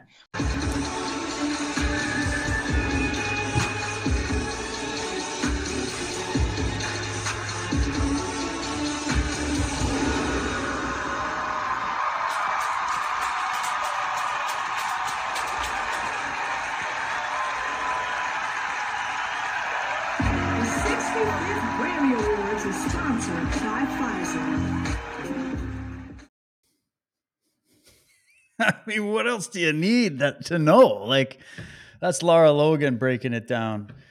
Um, just going through the list of things that, and we're the ones told that are being told we're crazy. But you know why you're being told you're crazy, especially by friends of yours? is they're hearing other people tell them that you are crazy for pointing this out and that there's anything really going on. And that eases their worry about it. So they would prefer that you're crazy and that this isn't real than to accept the reality that not only is this real, it's probably way more real than they can possibly imagine. And it's not new either. This goes well back into history not many of those ancient cults that everybody thought were dead and gone are not dead and gone. Is that so hard to is that conspiracy theory? Like the religions of ancient history have survived the test of time. You think the older religions and the darker elite religions that they didn't disclose to you, the plebes, the public, the unwashed, illiterate, unread masses, you think that they're not going to they're going to tell you all about it? Well, they don't tell you directly, they tell you subliminally because they're sadists and they want the attention. They're narcissists. But it's not you that's crazy. And I love how she said it. We're just asking questions. There's enough here for us to go, hold on a minute. There's more than enough. It's to the point where we're beyond even having this conversation in my circles. This isn't even a conversation of, oh, is it maybe happening? Like we just know it is. And we're just moving on from there. But most people aren't there. So they're programmed to say you're crazy and they're feeling better about that because that reassures them that, oh, there's no boogeyman under the bed. There's no interspecies predators fleecing the human race. That just doesn't exist. So, what do you do with that? You know, um, some of the stuff is so dark that, you know, I, I can't even cover it all on here because it's just like I, I'm at a point where I feel like it's we don't even need to get into the weeds of it to understand that it's real. I'm emailed regularly by people who are victims of this stuff, who were raised in this stuff. Now, I can't vet every single person, but I have vetted many over my time in, in doing this. I've interviewed people face to face. I've seen some interesting things in my life personally. And I've also applied my mind to the research for a long time because I realized this is probably way bigger than anybody's prepared to accept and what we're seeing are just the echoes of it just the surface level the effects of it watching these guys on stripper poles and people dressed like, eh, eh, like in red and all that kind of stuff like what was that that lady that went to one of the awards dressed as like a spike protein or whatever? Like what is happening? It's not art. This is part of a religion that you're watching. You're watching the expression of a religion. I prefer to call it a cult. And it would make sense that these people would be a part of some kind of a belief system like that. That and especially when it's oriented towards power and fame and attention and right? So they know how to pull the right people in and promote the right people. That's why you see the same people on the center stage and there's probably people who are way more talented than them that you'd never even heard of. There's bands, there's musical artists that I know that are way better than any of the top 5 chart artists. And you'd never hear them. You'd never hear of them. Meanwhile, the top five artists aren't even performing. It's like electronic voices, voiceovers. It's all staged and and nothing's real and organic. Remember when it was just a guy with a guitar on a stage and could blow your freaking mind for three hours? One guy on a stage with a guitar could blow you away for three hours at a concert and you couldn't wait to hear more. Now it's look at it mass seances and rituals. So we need to save the minds of our kids. We need to protect the minds of our kids. Now, that doesn't mean strap them into a chair and restrict them from the world, because that can also cause a lot of negative psychology and will push them even deeper into this when they get a little bit older. So there's that catch 22 as well, that by overly suppressing a child uh, and grow, raising them like Amish people or something in the woods, nothing against that. I'm just saying if we did that on my there, there could be a rebellion that happens at a teen. Yeah, that's what happened to me. My parents were in the beginning were overly suffocating, giving me like lists of stuff that I couldn't do when I'd go sleep over at a friend's house. You better not be watching those Saturday morning cartoons. You know, that kind of stuff. And then the minute I le- the minute I got out of my house, I'm like, I just want to gorge on this. You know, so just be careful with that. I'm just that's my opinion on it but we have to also protect them. So, um, what's really shocking is this songwriter guy, whatever he, his name is, who's on the stage there, the Teletubby guy. He's those videos are not given any kind of age restriction warnings. What does that tell you? My content on my old Facebook page, which I haven't had for years now, the second I would even start spelling the word satanic abuse or anything like that, to, or a uh, if I were to post something about this on there, I would get immediate flags, and you know how it goes. But the video itself is able to be seen on YouTube Kids. And when you see that, you got to sit there and go, somebody is is promoting this stuff to be viewed by children. And given the Balenciaga, given the Epstein Maxwell, Prince Andrew, and friends thing, given the exposures that we've seen, with this weird obsession with children and grooming and all of that stuff. Transgender strip clubs where parents are going there on their lunch break with their kids to put dollar bills in thongs worn by transgender strip. I wouldn't care if it was a heterosexual strip club. You don't take your kids to that stuff. How is that in any way accepting somebody? It doesn't need to be sexualized to accept for a child to accept. You don't need that but they're doing it and they're promoting it. Why? Because this isn't just the collapse of civilization and we're in the late stages. It's being guided into the late stages because I've gone through many shows. I've also done this on Unslaved as well, where we've quoted the top people admitting to you that they wanted to do this. They wanted to destroy Western civilization. They wanted to destroy America and Canada and Australia and all your countries. They wanted to strip out all of your cultural and religious roots that were based in positive community and morals and values and family values and healthy society and healthy mindsets and appreciating beauty, having a positive connection to each other and to nature and to God. They want to erase all of that and then replace it with the new religion of transhumanism which is essentially an extension of this ancient cult that again even that didn't just start in the modern times. You can go see a show that i did. You can look it up on my rumble on my rokfin on my itunes my podbean. Go look up the show that i did called ancient transhumanism where i kind of roll out that theory that there's nothing new under the sun with that. But i guess what i'm looking at here is that all this stuff is connected and here we are and yet we're being called crazy by I think the people that are just trying to protect this predator class, and then everybody else just repeats what they're told. And there we've got it. It's very easy to do. It's obviously very easy to do. But now we're in this strange. What, let me know what you guys think. Why are we in this time where they're just open? What do you think about that conundrum? They're just like, yep, we're all a bunch of satanic pedophiles. We're, we're obsessed with death and blood rituals and bestiality and degeneracy on steroids. We love that stuff. And we're going to make that the new culture now. We're going to replace the old culture with that. How do you feel about that? Why is it so open? Let me know what you guys think in the comments.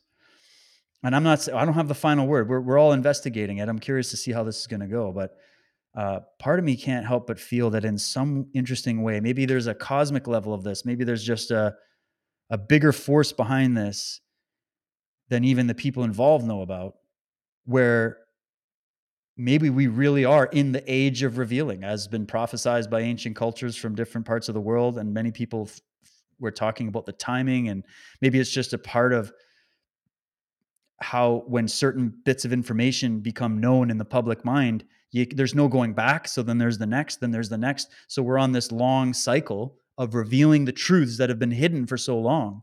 And we're just moving into a wage of much more openness and exposure to this stuff whether there's help or not, here we are. And so something is putting this on display for us to see, and it's for a reason. And there's the bad guys and there's the good guys, to keep it simple, where the bad guys just want attention of any kind and they want to pervert your mind and they want to recruit your kids and groom your kids. And then there's the the forces of good that are saying, don't look away. Stare the evil in the face and see what they really are. Watch them be themselves so that you know who you're dealing with, so that you know to watch the signs, so that you can see how they went from being tiptoe, tiptoe, tiptoe to just kick the door down and walk right in with their muddy boots without any inhibitions whatsoever. And just observe it. And we're also observing them implode, these types of people. Because they're self destructive. Psychopaths are self destructive. they're already destroyed within so they can't help but be on a destruct a self-destructive path and they just go out and try to take everybody down with them in fact i've read this quote before but it's really relevant here's from david berkowitz the son of sam killer in prison admitting and saying this satanists are peculiar people they are not ignorant peasants rather their ranks are filled with doctors lawyers businessmen, and basically highly responsible citizens. They are not a careless group who are apt to make mistakes, but they are a secretive and bonded together by a common need and desire to mete out havoc on society. That quote says a lot to me. They're united that these are sophisticated, highly intelligent, well educated people. These are not a bunch of bucktooth backwoods, low level criminal gangs. Okay. These are elite people.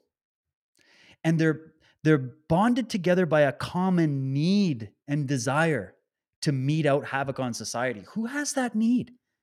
When you're saying, why are these people so destructive? It's an impulse that they have to be destructive. Where did they get it from? And you could start with everything from demon possession all the way down to sophisticated psychoanalysis to just belief systems that are, you know, cult like, that are twisted and perverted. I don't know. But either way, the people are like, you're just a conspiracy theorist. Well, is David Berkowitz a conspiracy theorist? He was part of the conspiracy. He was a serial killer that worked for these groups. And he came right to right to the end. I don't know if he's still alive. I can't even remember. You can watch the interviews that Maury Terry did with him. You can watch the, he, he wrote a book about this shit. And he's telling you, they are not some ignorant peasants. These are not low level people. They're doctors, lawyers, businessmen, politicians, people in trust and authority. And they just have this common need and desire to mete out havoc on society. And I think that's just because humans naturally project the state of their inner being if the state of their inner being is completely cut off from any kind of spirit or consciousness or morality or humanity, if you're cut off of your humanity, remember that quote uh, that was from that other clip where the gent was talking about how in the end you sell your soul, you give up the they're, they're trying to dehumanize you in these rituals. That that's what the rituals are is to dehumanize you and also film you doing shit so they have compromising information on you and therefore they control you cradle to grave. I think a lot of these celebrities have handlers. I mean, there's teams of handlers behind these people. I don't think a lot of these celebrities even want to be a part of this. They're just in it. They want it in the beginning, and a lot of them know, oh shit, and they're at a point of no return. That's probably the case with many. And then there's the ones that love it, right? But they're all mind controlled. And it's the cremation of care, like what they do at Bohemian Grove. The cremation of care. Cremation, what's that? To burn, to destroy. You get rid of your care. There's ceremonies that do that because care gets in the way of the overall agenda. So if you're somebody that suddenly grows a conscience and you want to work for the mafia that's smuggling drugs, guns, people, and God knows what else, organs, um, you, suddenly grow a conscience. You're a you're some kind of a oh, what's the word? You're going to impede the whole mission. You're going to be in the way you know so you have to be eliminated i think that's what a lot of these killings were in hollywood and whatnot were people who were probably trying to come out and blow the whistle they grew a conscience like i've had enough of this shit there's only so many blood drinking rituals i can attend before i have a conscience and then they just take them out or you never hear from them again so the ones you're hearing from you got to start asking some serious questions if this is the state of it. And we won't know, we won't fully know how deep those tentacles of control are in Hollywood or elsewhere until we actually understand that there's some we there's enough smoke. I've just shown you some selected pieces of the smoke that I think leads to the fire of what's really going on. There's so much more, but I think there's enough now. I think this Grammys performance is like, well, all of humanity should just go, that's it we need to completely forensically audit every nook and cranny of the Hollywood media and entertainment complex. We've had, oh, recently the Pfizer guy that got nailed by Project Veritas that went super ultra mega viral as well, talking about something called that they were looking into called was it controlled evolution or something like that where what does that tell you what they're doing they're trying to direct and control your natural processes towards an unnatural end. Directed evolution, that's what they're calling it. We're going to wean Anthony Fauci and Pfizer and friends, Bill Gates, they know better than the natural forces that created you and vibrate your cells so that you have life. they know more. So we're going to direct evolution. We're going to direct the natural order and the natural forces towards what? Towards transhumanism and great resets and what? So you start to go, all right, what about the connections with the Great Reset and the WEF and their connections to some of these dark cults in Tibet and in China that have connections to the CCP party? And then you look at their connections also to other very shady organizations. And then you look at characters like Klaus Schwab, who's a member of all kinds of Swedish Freemasonic orders, and he's got these weird emperor like garbs and weird cult stuff going on. And you start to wonder, uh, like, just how how many people are involved. And then all we're asking to put all the conspiracy theories to rest is okay, show us the black book, show us the help us figure this shit out. Give us the evidence that would end this. But they don't. They give us this Grammys performance I, I'm sitting there going, they want us to know. They want us to know. Somebody does. So don't underestimate it. I've seen enough to know there's something massive behind the curtain. Massive. So massive. I can't even I I I sometimes come on these shows and I I sit back and I have to say like how how do I talk about that? How do I even put that into words? that's my biggest struggle is how to put it into words how to communicate it what to show you know like it's i'm sure there's many content creators out there that feel like this because we've just seen so much that i've seen more than i can even remember now like i have to go back and pull it all out But now that we have this stuff just happening in real time on a daily basis now, like we're only February of 2023, and look how lit 2023 is going to be. Like, I feel like the straw that breaks the camel's back is about to hit here. We've got spy balloons flying around with impunity in the sky for days before it gets shot down. And then there's another one. And then there's another one. It's like, how did you even get in? Like somebody leave the door open? how did you get in? And then you got more exposures with this jibby jab. More people dropping dead of unknown causes, heart attacks, all this stuff. Pfizer executives being caught on the spot by the European Parliament. I mean, that was last, that was late last year. Uh, this year, it's the Pfizer guys getting caught during these undercover filmings and stuff. What else? Like Ukraine, there's still stuff going on with Ukraine. Everybody's like, oh my God, we're on the verge of thermonuclear war. I personally don't think so, but I'm not an expert, so don't listen to me. I just, I don't feel like that's the direction it's going. Um, but but either way, there's just a tension in the air. There, everybody, there's something that everybody's that we're all afraid of somewhere. Either you're afraid of COVID or you're afraid of Russia going in and destroying Ukraine, or you're afraid of all those issues that the mainstream keeps pushing in your face, or you're afraid of what they're doing, the real story. like either way, you're in fear. And if these types of people live off of fear, these sadists, they live off it, they thrive off it, they actually get like sexually turned on by it, by cruelty. Imagine you're sexually turned on by cruelty and degrading somebody. Like I can't even imagine that, yet there's nothing but evidence of that through history right up to this moment. So, what does a good person do?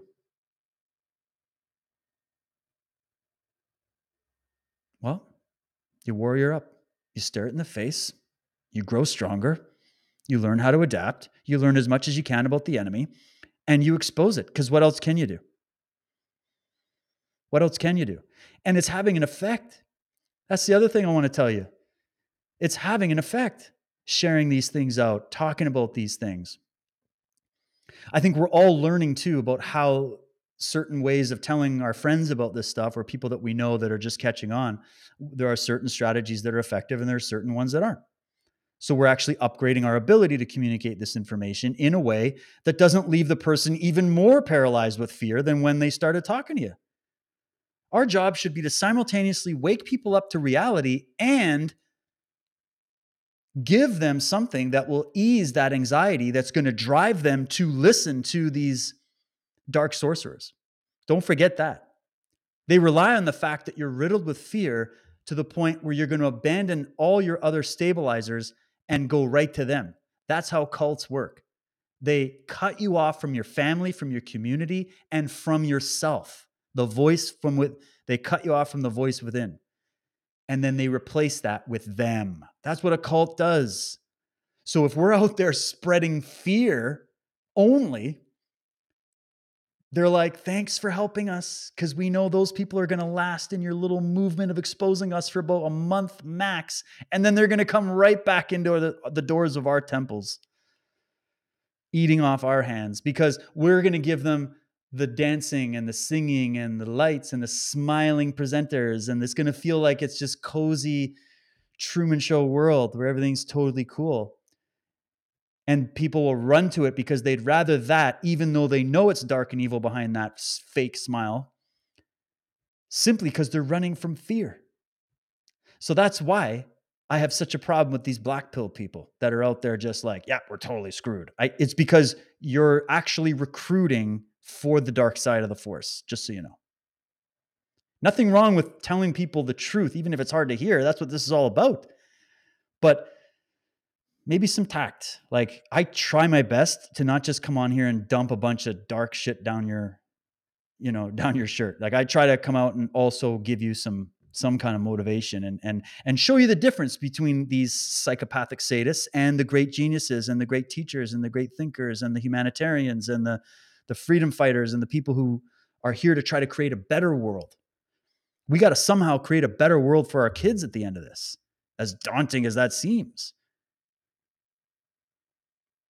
So I'm doing what I can in the sense of doing the show to put it all out there and just give you my two cents for what it's worth, give you some of the history, point you to the people that have been whistleblowing this stuff for decades since even I before I was born, uh, so that you remember their names and you know that we owe them a deep gratitude for the work that they did. Because back when they did their work, it, it fell on deaf ears, and now history is going to forget them, and the mainstream is just going to label them as a bunch of quacks and crazy people.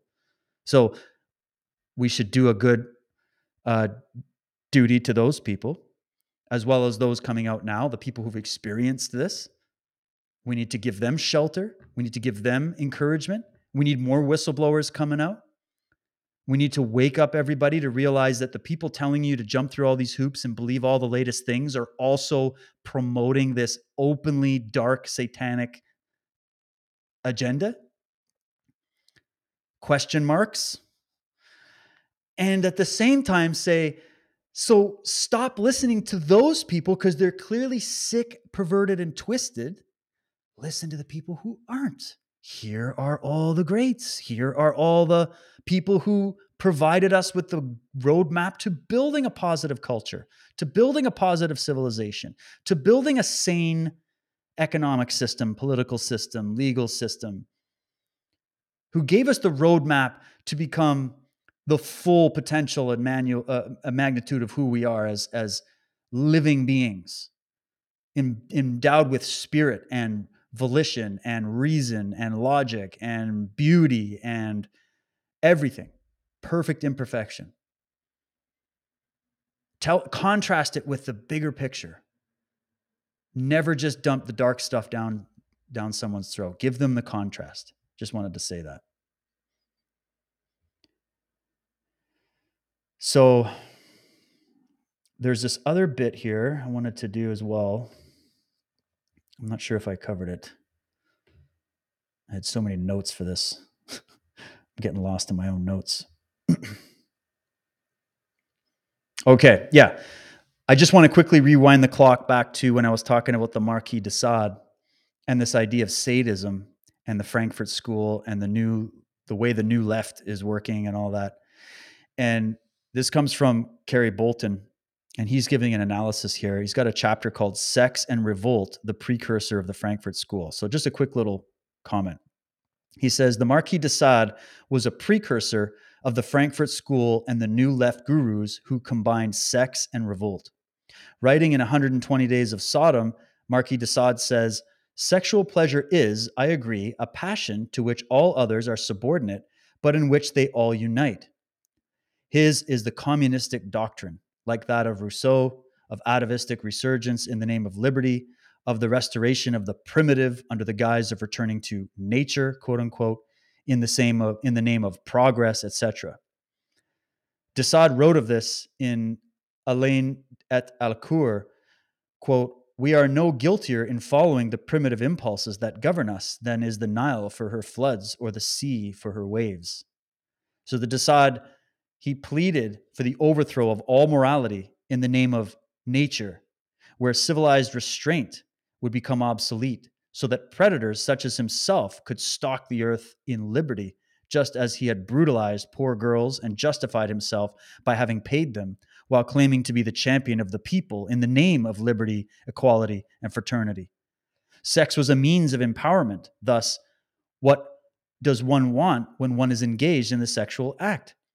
That everything around you give you its utter attention. Think only of you, care only for you. Every man wants to be a tyrant when he fornicates. That's from the Marquis de Sade. That's their mindset is don't think of anybody else. It's only about you, man. In this way. He's talking about these uh, perversions. So sex and politics became the foundation of the new left about 180 years later and is still being called progressive one might note also the narcissistic basis of de comment. So he gets into the psychology of these people, the history of them, the connective tissue between the belief systems of all these utopian totalitarians throughout history. They all had this weird, twisted sexual perversion element. All of them. They were all into these drugs and these weird things. And that's because I think that many of these people were members of these cults that I was mentioning that promote and breed this into their children. They breed these people into existence. They create these people. That's why they traumatize them at such a young age. Just go listen to some of the interviews by people like John Paul Rice, who I've had on many times. Talking about how when they abuse these children at such a young age, it's what turns them into predators later. So they create a pre- they create this chain of command, this this whole compartmentalized structure, and they put these perverts in place because they're easy to control. And then they preach the name the things we like to hear. This was a huge point. Is um, they're saying it in the name of nature. Let's go back to nature. But nature isn't just about sexual perversion.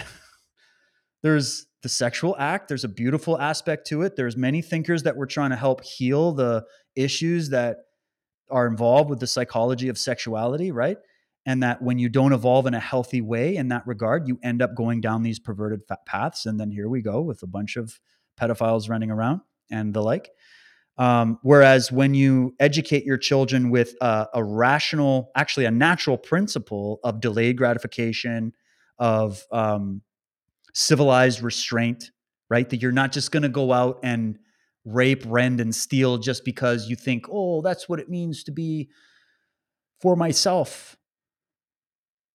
That's the lie.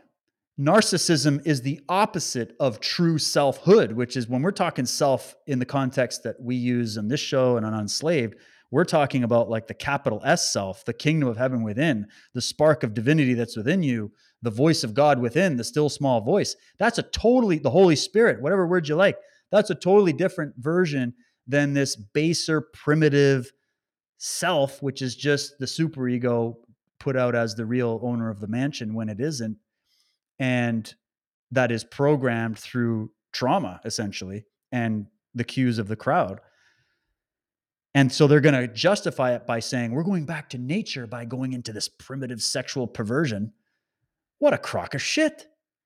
There's nothing natural about it. It's it's a product of a perversion of nature of the natural forces. That's what it is. So don't let them sell you on it. It's the same shit with climate change. We got to do all this stuff. We got to put you in 30 square foot pods eating bugs and insect paste in order to say, change the weather. Like because it's for nature. It's like the Georgia Guidestones. We only want, we got to wipe out 95% of humanity to promote nature. Or King Charles with his new Terra Carta to replace the Magna Carta, where we're going to give nature rights over human rights. There, it's it's stuff that sounds good to people that don't know what they're listening to, but when you get this profile, you realize these people are just experts at telling you what you want to hear and using those words of let's return to nature, we're all one. Let's start a bunch of communes all over the world. You know what? Let's just make the whole world into a big giant commune run by Klaus Schwab and a bunch of elites from Davos. And we'll promote nature. It's going to be lovely. And we're going to have liberty. And we're going to have equality, which is what you've always wanted. And we're going to have fraternity. And we're, eh, we're going to let your, your true suppressed desires just explode out into the world to be recognized and it's all going to be love and light in the end.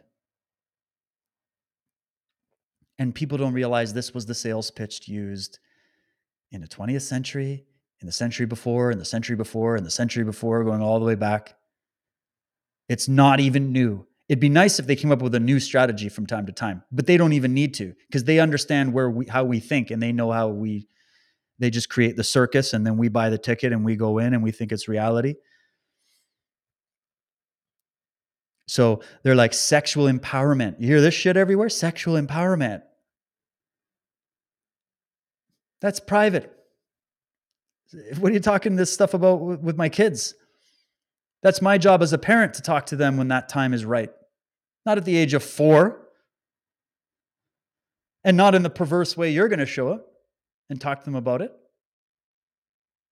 What happened to just the birds and the bees, man? Like we can educate children about this very simply. We used to, and we, they don't have to grow up into a bunch of perverts either, who can't understand, don't even know what gender they are. So this is about overflowing all morality because they look at morality as rules. So they're advocates of freedom, these Satanists, aren't they? But in a not a way that we're talking about. They'll use the word liberty and freedom to say, yeah, I have the freedom to do whatever I want when I want it, unrestrained in any way. Is that a freedom you want running around? That's the jungle freedom. That's the freedom for them to come into your house anytime they want and take all your shit, even your family, because it's freedom. See? But they don't know about morality and virtue because they've eliminated that because those are rules. Morality and virtue is bad because that's putting constraints upon me to go out and, and, and exercise my perverse tendencies. Whereas law, real law and order and, and real morality, yep, there's rules. If you want to have a free society that has freedom at the base, there's also rules to that. And even though people go, what a contradiction that is, it should just be open freedom. It's been tried, and it always turns into a shit show because you can't have freedom like this where you have the freedom to breach my freedom. And that's the missing piece. You believe you have the freedom and you're so free that you get to violate the freedom of that child. You sick. You don't have that freedom. So freedom does have a limit.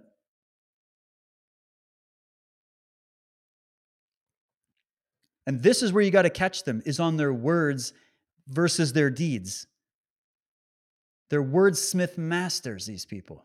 They're trained in the arts of oratory and sophistry, and they know how to speak to your child brain. So, this is why you got to upgrade it. You got to study it because otherwise, you're uh, a lamb to slaughter. Your freedom is your freedom. It's not, you do not have the right to steal somebody else's freedom.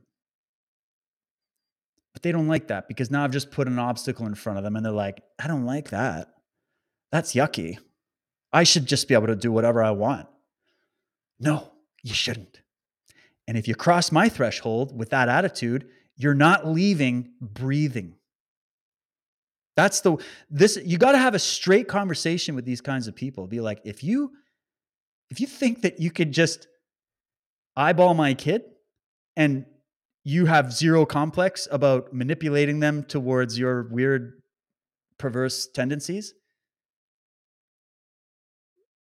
like you and I cannot coexist in the same space that's just that's the bottom line I can't tolerate that. You can't tolerate that. And why am I emotional about it? Why am I amped up about it? Because I'm still human and I understand that law. And this is the, the higher law than what they're talking about, about their version of liberty and fraternity and all that bullshit, which is just a sales pitch for unrestrained, complete access to whatever they want. No law at all. These are criminals. What kind of a person wants to get rid of all the laws, guys? I'm talking about real laws too, just laws. Don't murder, don't rape, don't steal children, don't traffic people, don't create products and make them mandatory when they end up killing people and making them infertile. Like, are we going to have no laws? Obviously, the laws of these ridiculous mandates and the subverting of the constitutions and the protections, those aren't laws. They're fake. They just have the word law attached to it, but it's not a law. It's just bullshit made up by a bunch of criminals. The criminal class wants to eliminate all the laws because they're really at a war with nature and God, aren't they? They're really at war with truth and they're at war with themselves. And so they're going to edit reality to suit their perversion. It's natural, it's what everybody does. We're hoping there's no perversion so that when you're trying to edit your life and your worldview and your thinking, that you're still having a moral compass about it. These people don't have a moral, they believe that morality is the enemy because it prevents them from having access to the things that they want. That's your Satanist. That's your cultist. That's who's running these people. That's their belief system. That's why they don't give a shit. They don't even care that you're mad. All of America could rise up and go, This is just debauchery. And they'd still just laugh in your face. So, this is why when I say the solution starts within you, it really, really, really does. Because unless you are, as a person, as one individual in this world, if you aren't addressing your own inner issues, and resolving those things. And then upgrading yourself and making your inner immune system stronger on all those levels. If you're not doing that, then you are a, you're a target for these types. They just look at you as a meat bag walking around that could be a perfect slave to help give them the world of unrestrained access to all things, masters of the universe, but not in any kind of not in any kind of enlightened way in a real sense, not in any kind of humanitarian way or or natural way, in an unnatural way. This is unnatural. This is perversion of nature right? So just understand who these people are that we're dealing with. They are not like you. When I say they don't think like you, it's as literal as it can get. They don't think like you. They don't see the world the way you do because you still have some humanity left where you don't have a grand design. You don't want to go out and subjugate other human beings, hopefully. You're not a sadist that wants to control the world and plunder innocence and destroy innocence for the sake of destroying innocence and destroy the good for the sake of them being good. You're not one of those people. So it's easier to believe that people like that don't exist. And you can call everybody that's trying to say, yeah, unfortunately, there are people like that in the world, guys, and they just so happen to have a boatload of money and influence. They're financed up the wazoo. They're infiltrating our intelligence agencies. Look at the symbolism, it's right there. Look at the actions alone. It's easier to just say it doesn't exist. Oh, that, that performance at the Grammys, that's just art. I know it's a bit perverted, but you know, each to their own, right? Each to their own. We should, it's a quality time now. We're progressing. So in the progression, there's a little bit of up and down. We got to cut the losses and move ahead. Okay. So just get on the program and stop pointing out all the evil that's saturating this world. I'm not going to stop. I'm not going to stop. But I'm also not going to stop telling you that it's not only evil in the world, is it? It's not just that. It's not just these perverse performances. It's not just these satanic pedophiles that love this weird dark cult shit and are a bunch of narcissists. It's not just them. There's you. There's me. Many others, good people doing good things. So don't lose heart when you're looking at this. It's that's what what was it? I was just watching. I just went through the Hobbit films with my daughter, my older daughter. She just loved the Lord of the Rings, so we just did the Hobbit, and there's so many other good references in there talking about how corruption takes hold. Right in the in the Lord of the Rings, it was all about the ring. In the Hobbit, it was all about this uh, the stone. I'm trying to remember the, the the name of the stone. And it's like it turns a good person evil it's a thing. It's an there's an attractive force. That's the metaphor. There's an attractive force that's there that can corrupt even the best. And that the dark side the dark lords the dark evil ones they feed off of your despair. That was something they said about those ring wraiths in the story. The ring wraiths who were once great kings and then now they're in mist and shadow, right? They're just demonic entities. They were once great. The power of the ring perverted them, and now there are these wraiths that just haunt the world with their evil, right? And what do they do? They come in, and you see the reaction. They did a good job in the films. That's even better in the books, where it's the reaction of of of the good in the presence of evil.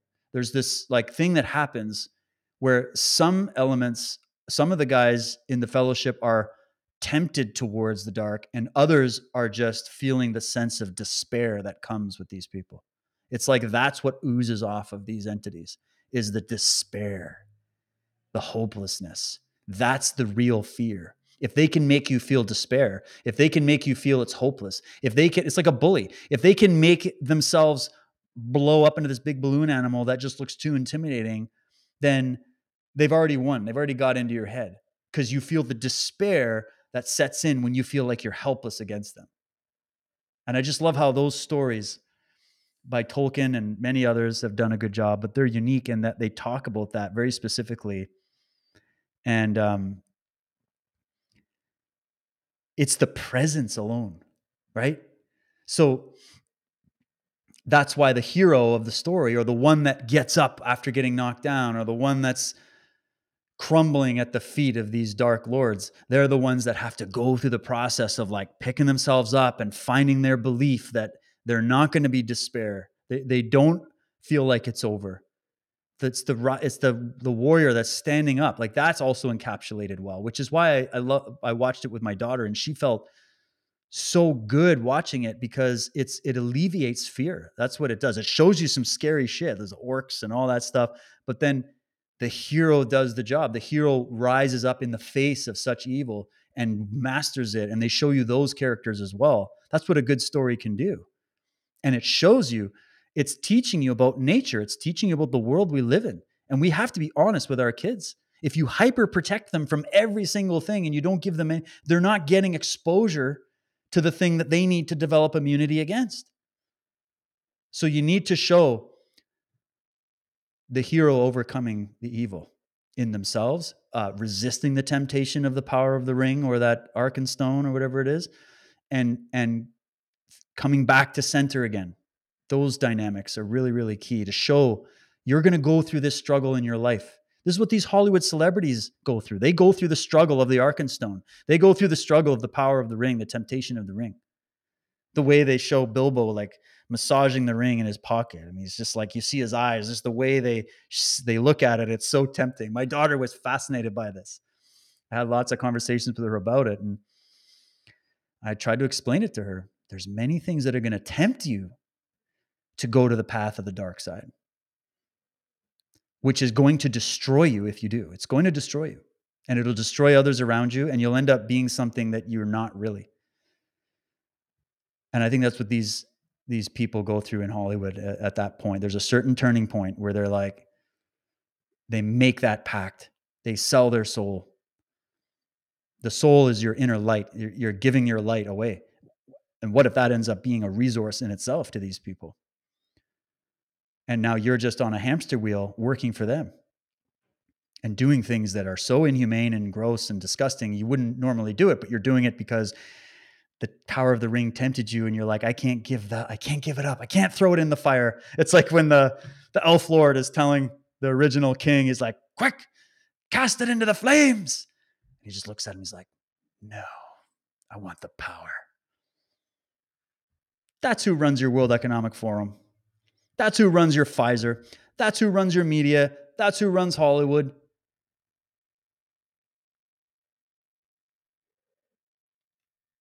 And so we're the good guys of the story who are outnumbered, outmatched. We have to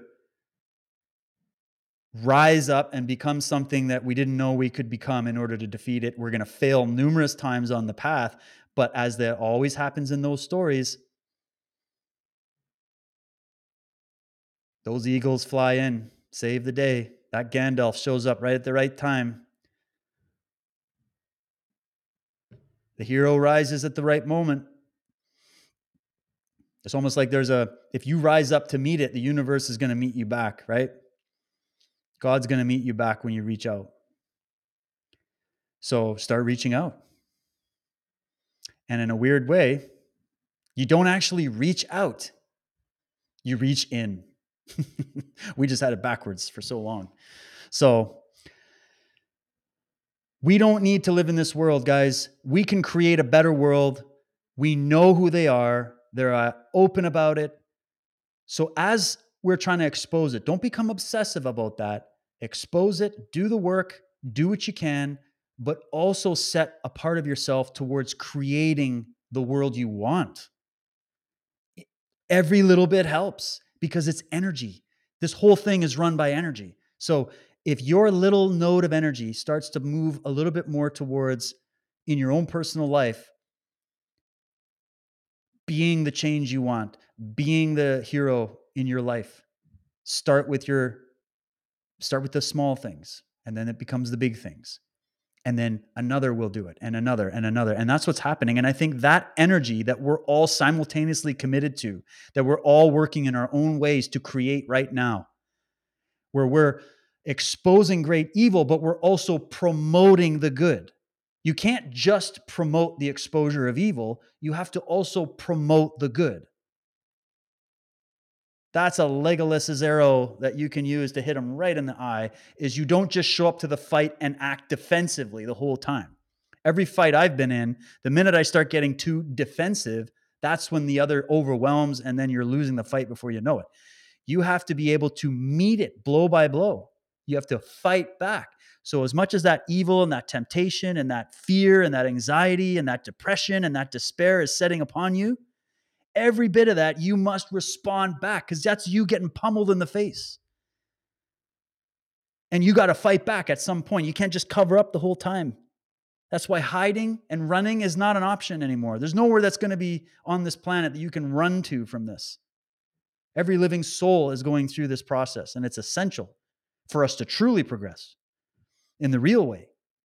So pick up your sword and shield, put your helmet on, put your armor on every day, and promote the good. What is the good? Define it for yourself. What is the good? What do you know to be true? Beyond just some facts you looked up. What's true about you as a being? Who are you? Why are you here? What's your mission? Did you come here to lose? Did you come here to be a slave? Did you come here to just be a carbon copy of everybody else out there? Or did you come here to be unique? Did you come here to bring something from within yourself out to the world to contribute to making the world a better place? That's all I'm trying to do. That's what I think will help. And then, yes, there's the practical steps of we need to keep bringing out these insiders and whistleblowers. We need to keep exposing this truth to the light. But we have to replace what they're offering because they're offering humanity a really big carrot. And all of humanity is like, I know it's probably bad and it's a bit twisted, but it's still very tempting and it seems like it's better than the other alternatives.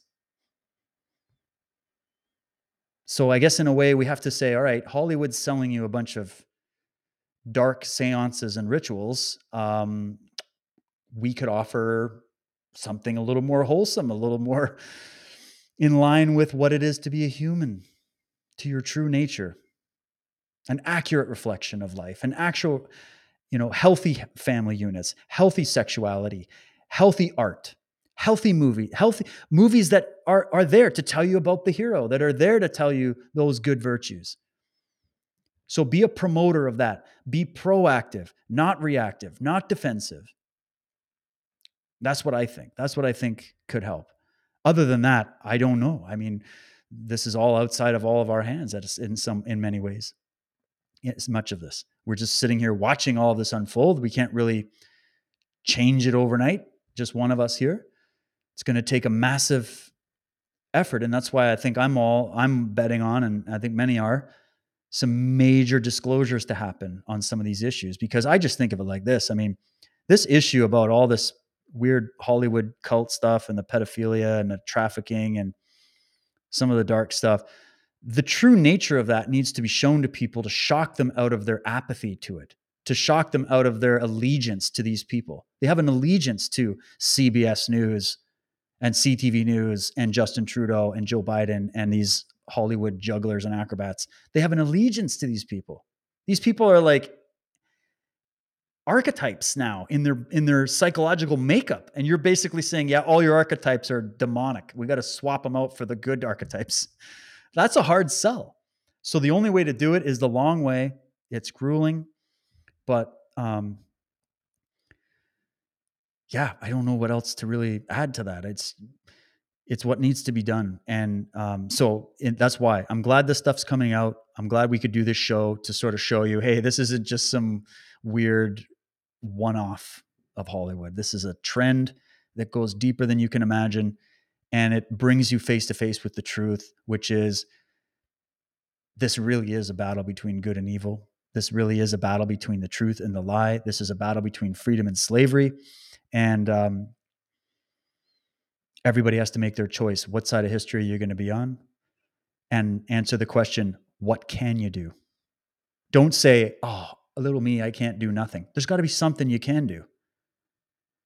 This is the medium by which i do what i can do as well as with my kids. Also i'm uh, hopefully going to be able to reopen my dojo practice which was a, a huge way that i could contribute of giving that personal empowerment to these young kids and even these adults that would come and train to use the martial arts as just a, a sort of training lab on the deeper internal arts of building strength from within, awareness and health from within, uh, to learn to value yourself enough to defend yourself.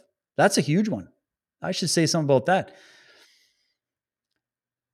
A lot of times, the reason why people are victims of crime and victims of attack and victims of assault and victims of these things is because either they're just afraid in those moments, they're not trained, they're they're not as strong, fine, but also there's a, an element of if you don't really care about yourself, why would you defend yourself? You know what I mean? And I think that fills in that feeds in well to their agenda is they're trying to take away your true care for yourself, not the narcissistic brand. Okay. We're not talking about that. That's their game. The true self care, the authentic self care of who you really are, as well as true, authentic care for others, which you can't have unless you first learn how to care for yourself. It just makes sense, right? So they want to cut that off at the knees in the culture so that they've got a bunch of people wandering aimlessly around who have zero self care, knowledge, or identity. And so then they're just like, yeah, loot the place. I don't care. I could care less. Rob me blind, turn me into a slave. You know what? I'd prefer it actually. That's how you produce those kind of people. So the we just got to reverse engineer that and give people the foundations of what it is to be strong, to uh, and and and also bring back the great we don't need to reinvent any of the stuff guys to to neutralize this we've already had brilliant people that have already set it down and we can just go back and look at it again and maybe upgrade it a little bit here and there but the manual's already been written on how to defeat evil and how to defeat tyranny and how to defeat these cults. It's already been written. Um, we just got to go back and brush off the dust and start enacting these principles. And starts with you starts with your everyday life. And especially if you're a parent or you're a coach or a teacher, how can you positively influence these young kids? You don't need to go and tell them about the big dark satanic agendas. You don't need to do that. You can just show them the opposite of that and tell them why it's more empowering and even more attractive than what this these psychopaths are selling them on the media stage. Give them a replacement because otherwise these young kids are going to look at you like you're boring. what we're doing philosophy now. Uh, I don't want to do that. That's boring. I'm going to go watch Little Nas. You know what I mean? So we got to get better at uh, our media if we're going to win this culture war. So that's what I'm trying to do here, guys. Uh, without you, it's impossible. So thank you guys for your support. I'm going to be doing a lot more shows on this vein, uh, both here on Truth Warrior. We're also covering this a little bit on the Earth Chronicles. I'm doing with Josh we do that every Wednesday at 12 Pacific, 3 p.m. Eastern. Um, what else can I tell you? Yeah, I pretty much covered everything here. Um, oh, let me just quickly announce this. Let me just uh, refresh this here.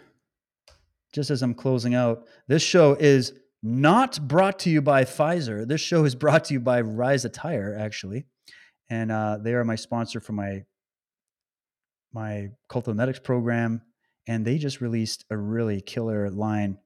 Here's some of the images uh, to go along with the latest few chapters of the series. I think it looks amazing. i have got mine coming soon in the mail as well.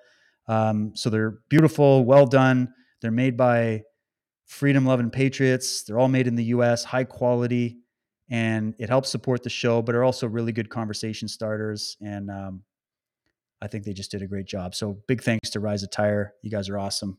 Thank you so much for making these incredible works of art. I love them so much.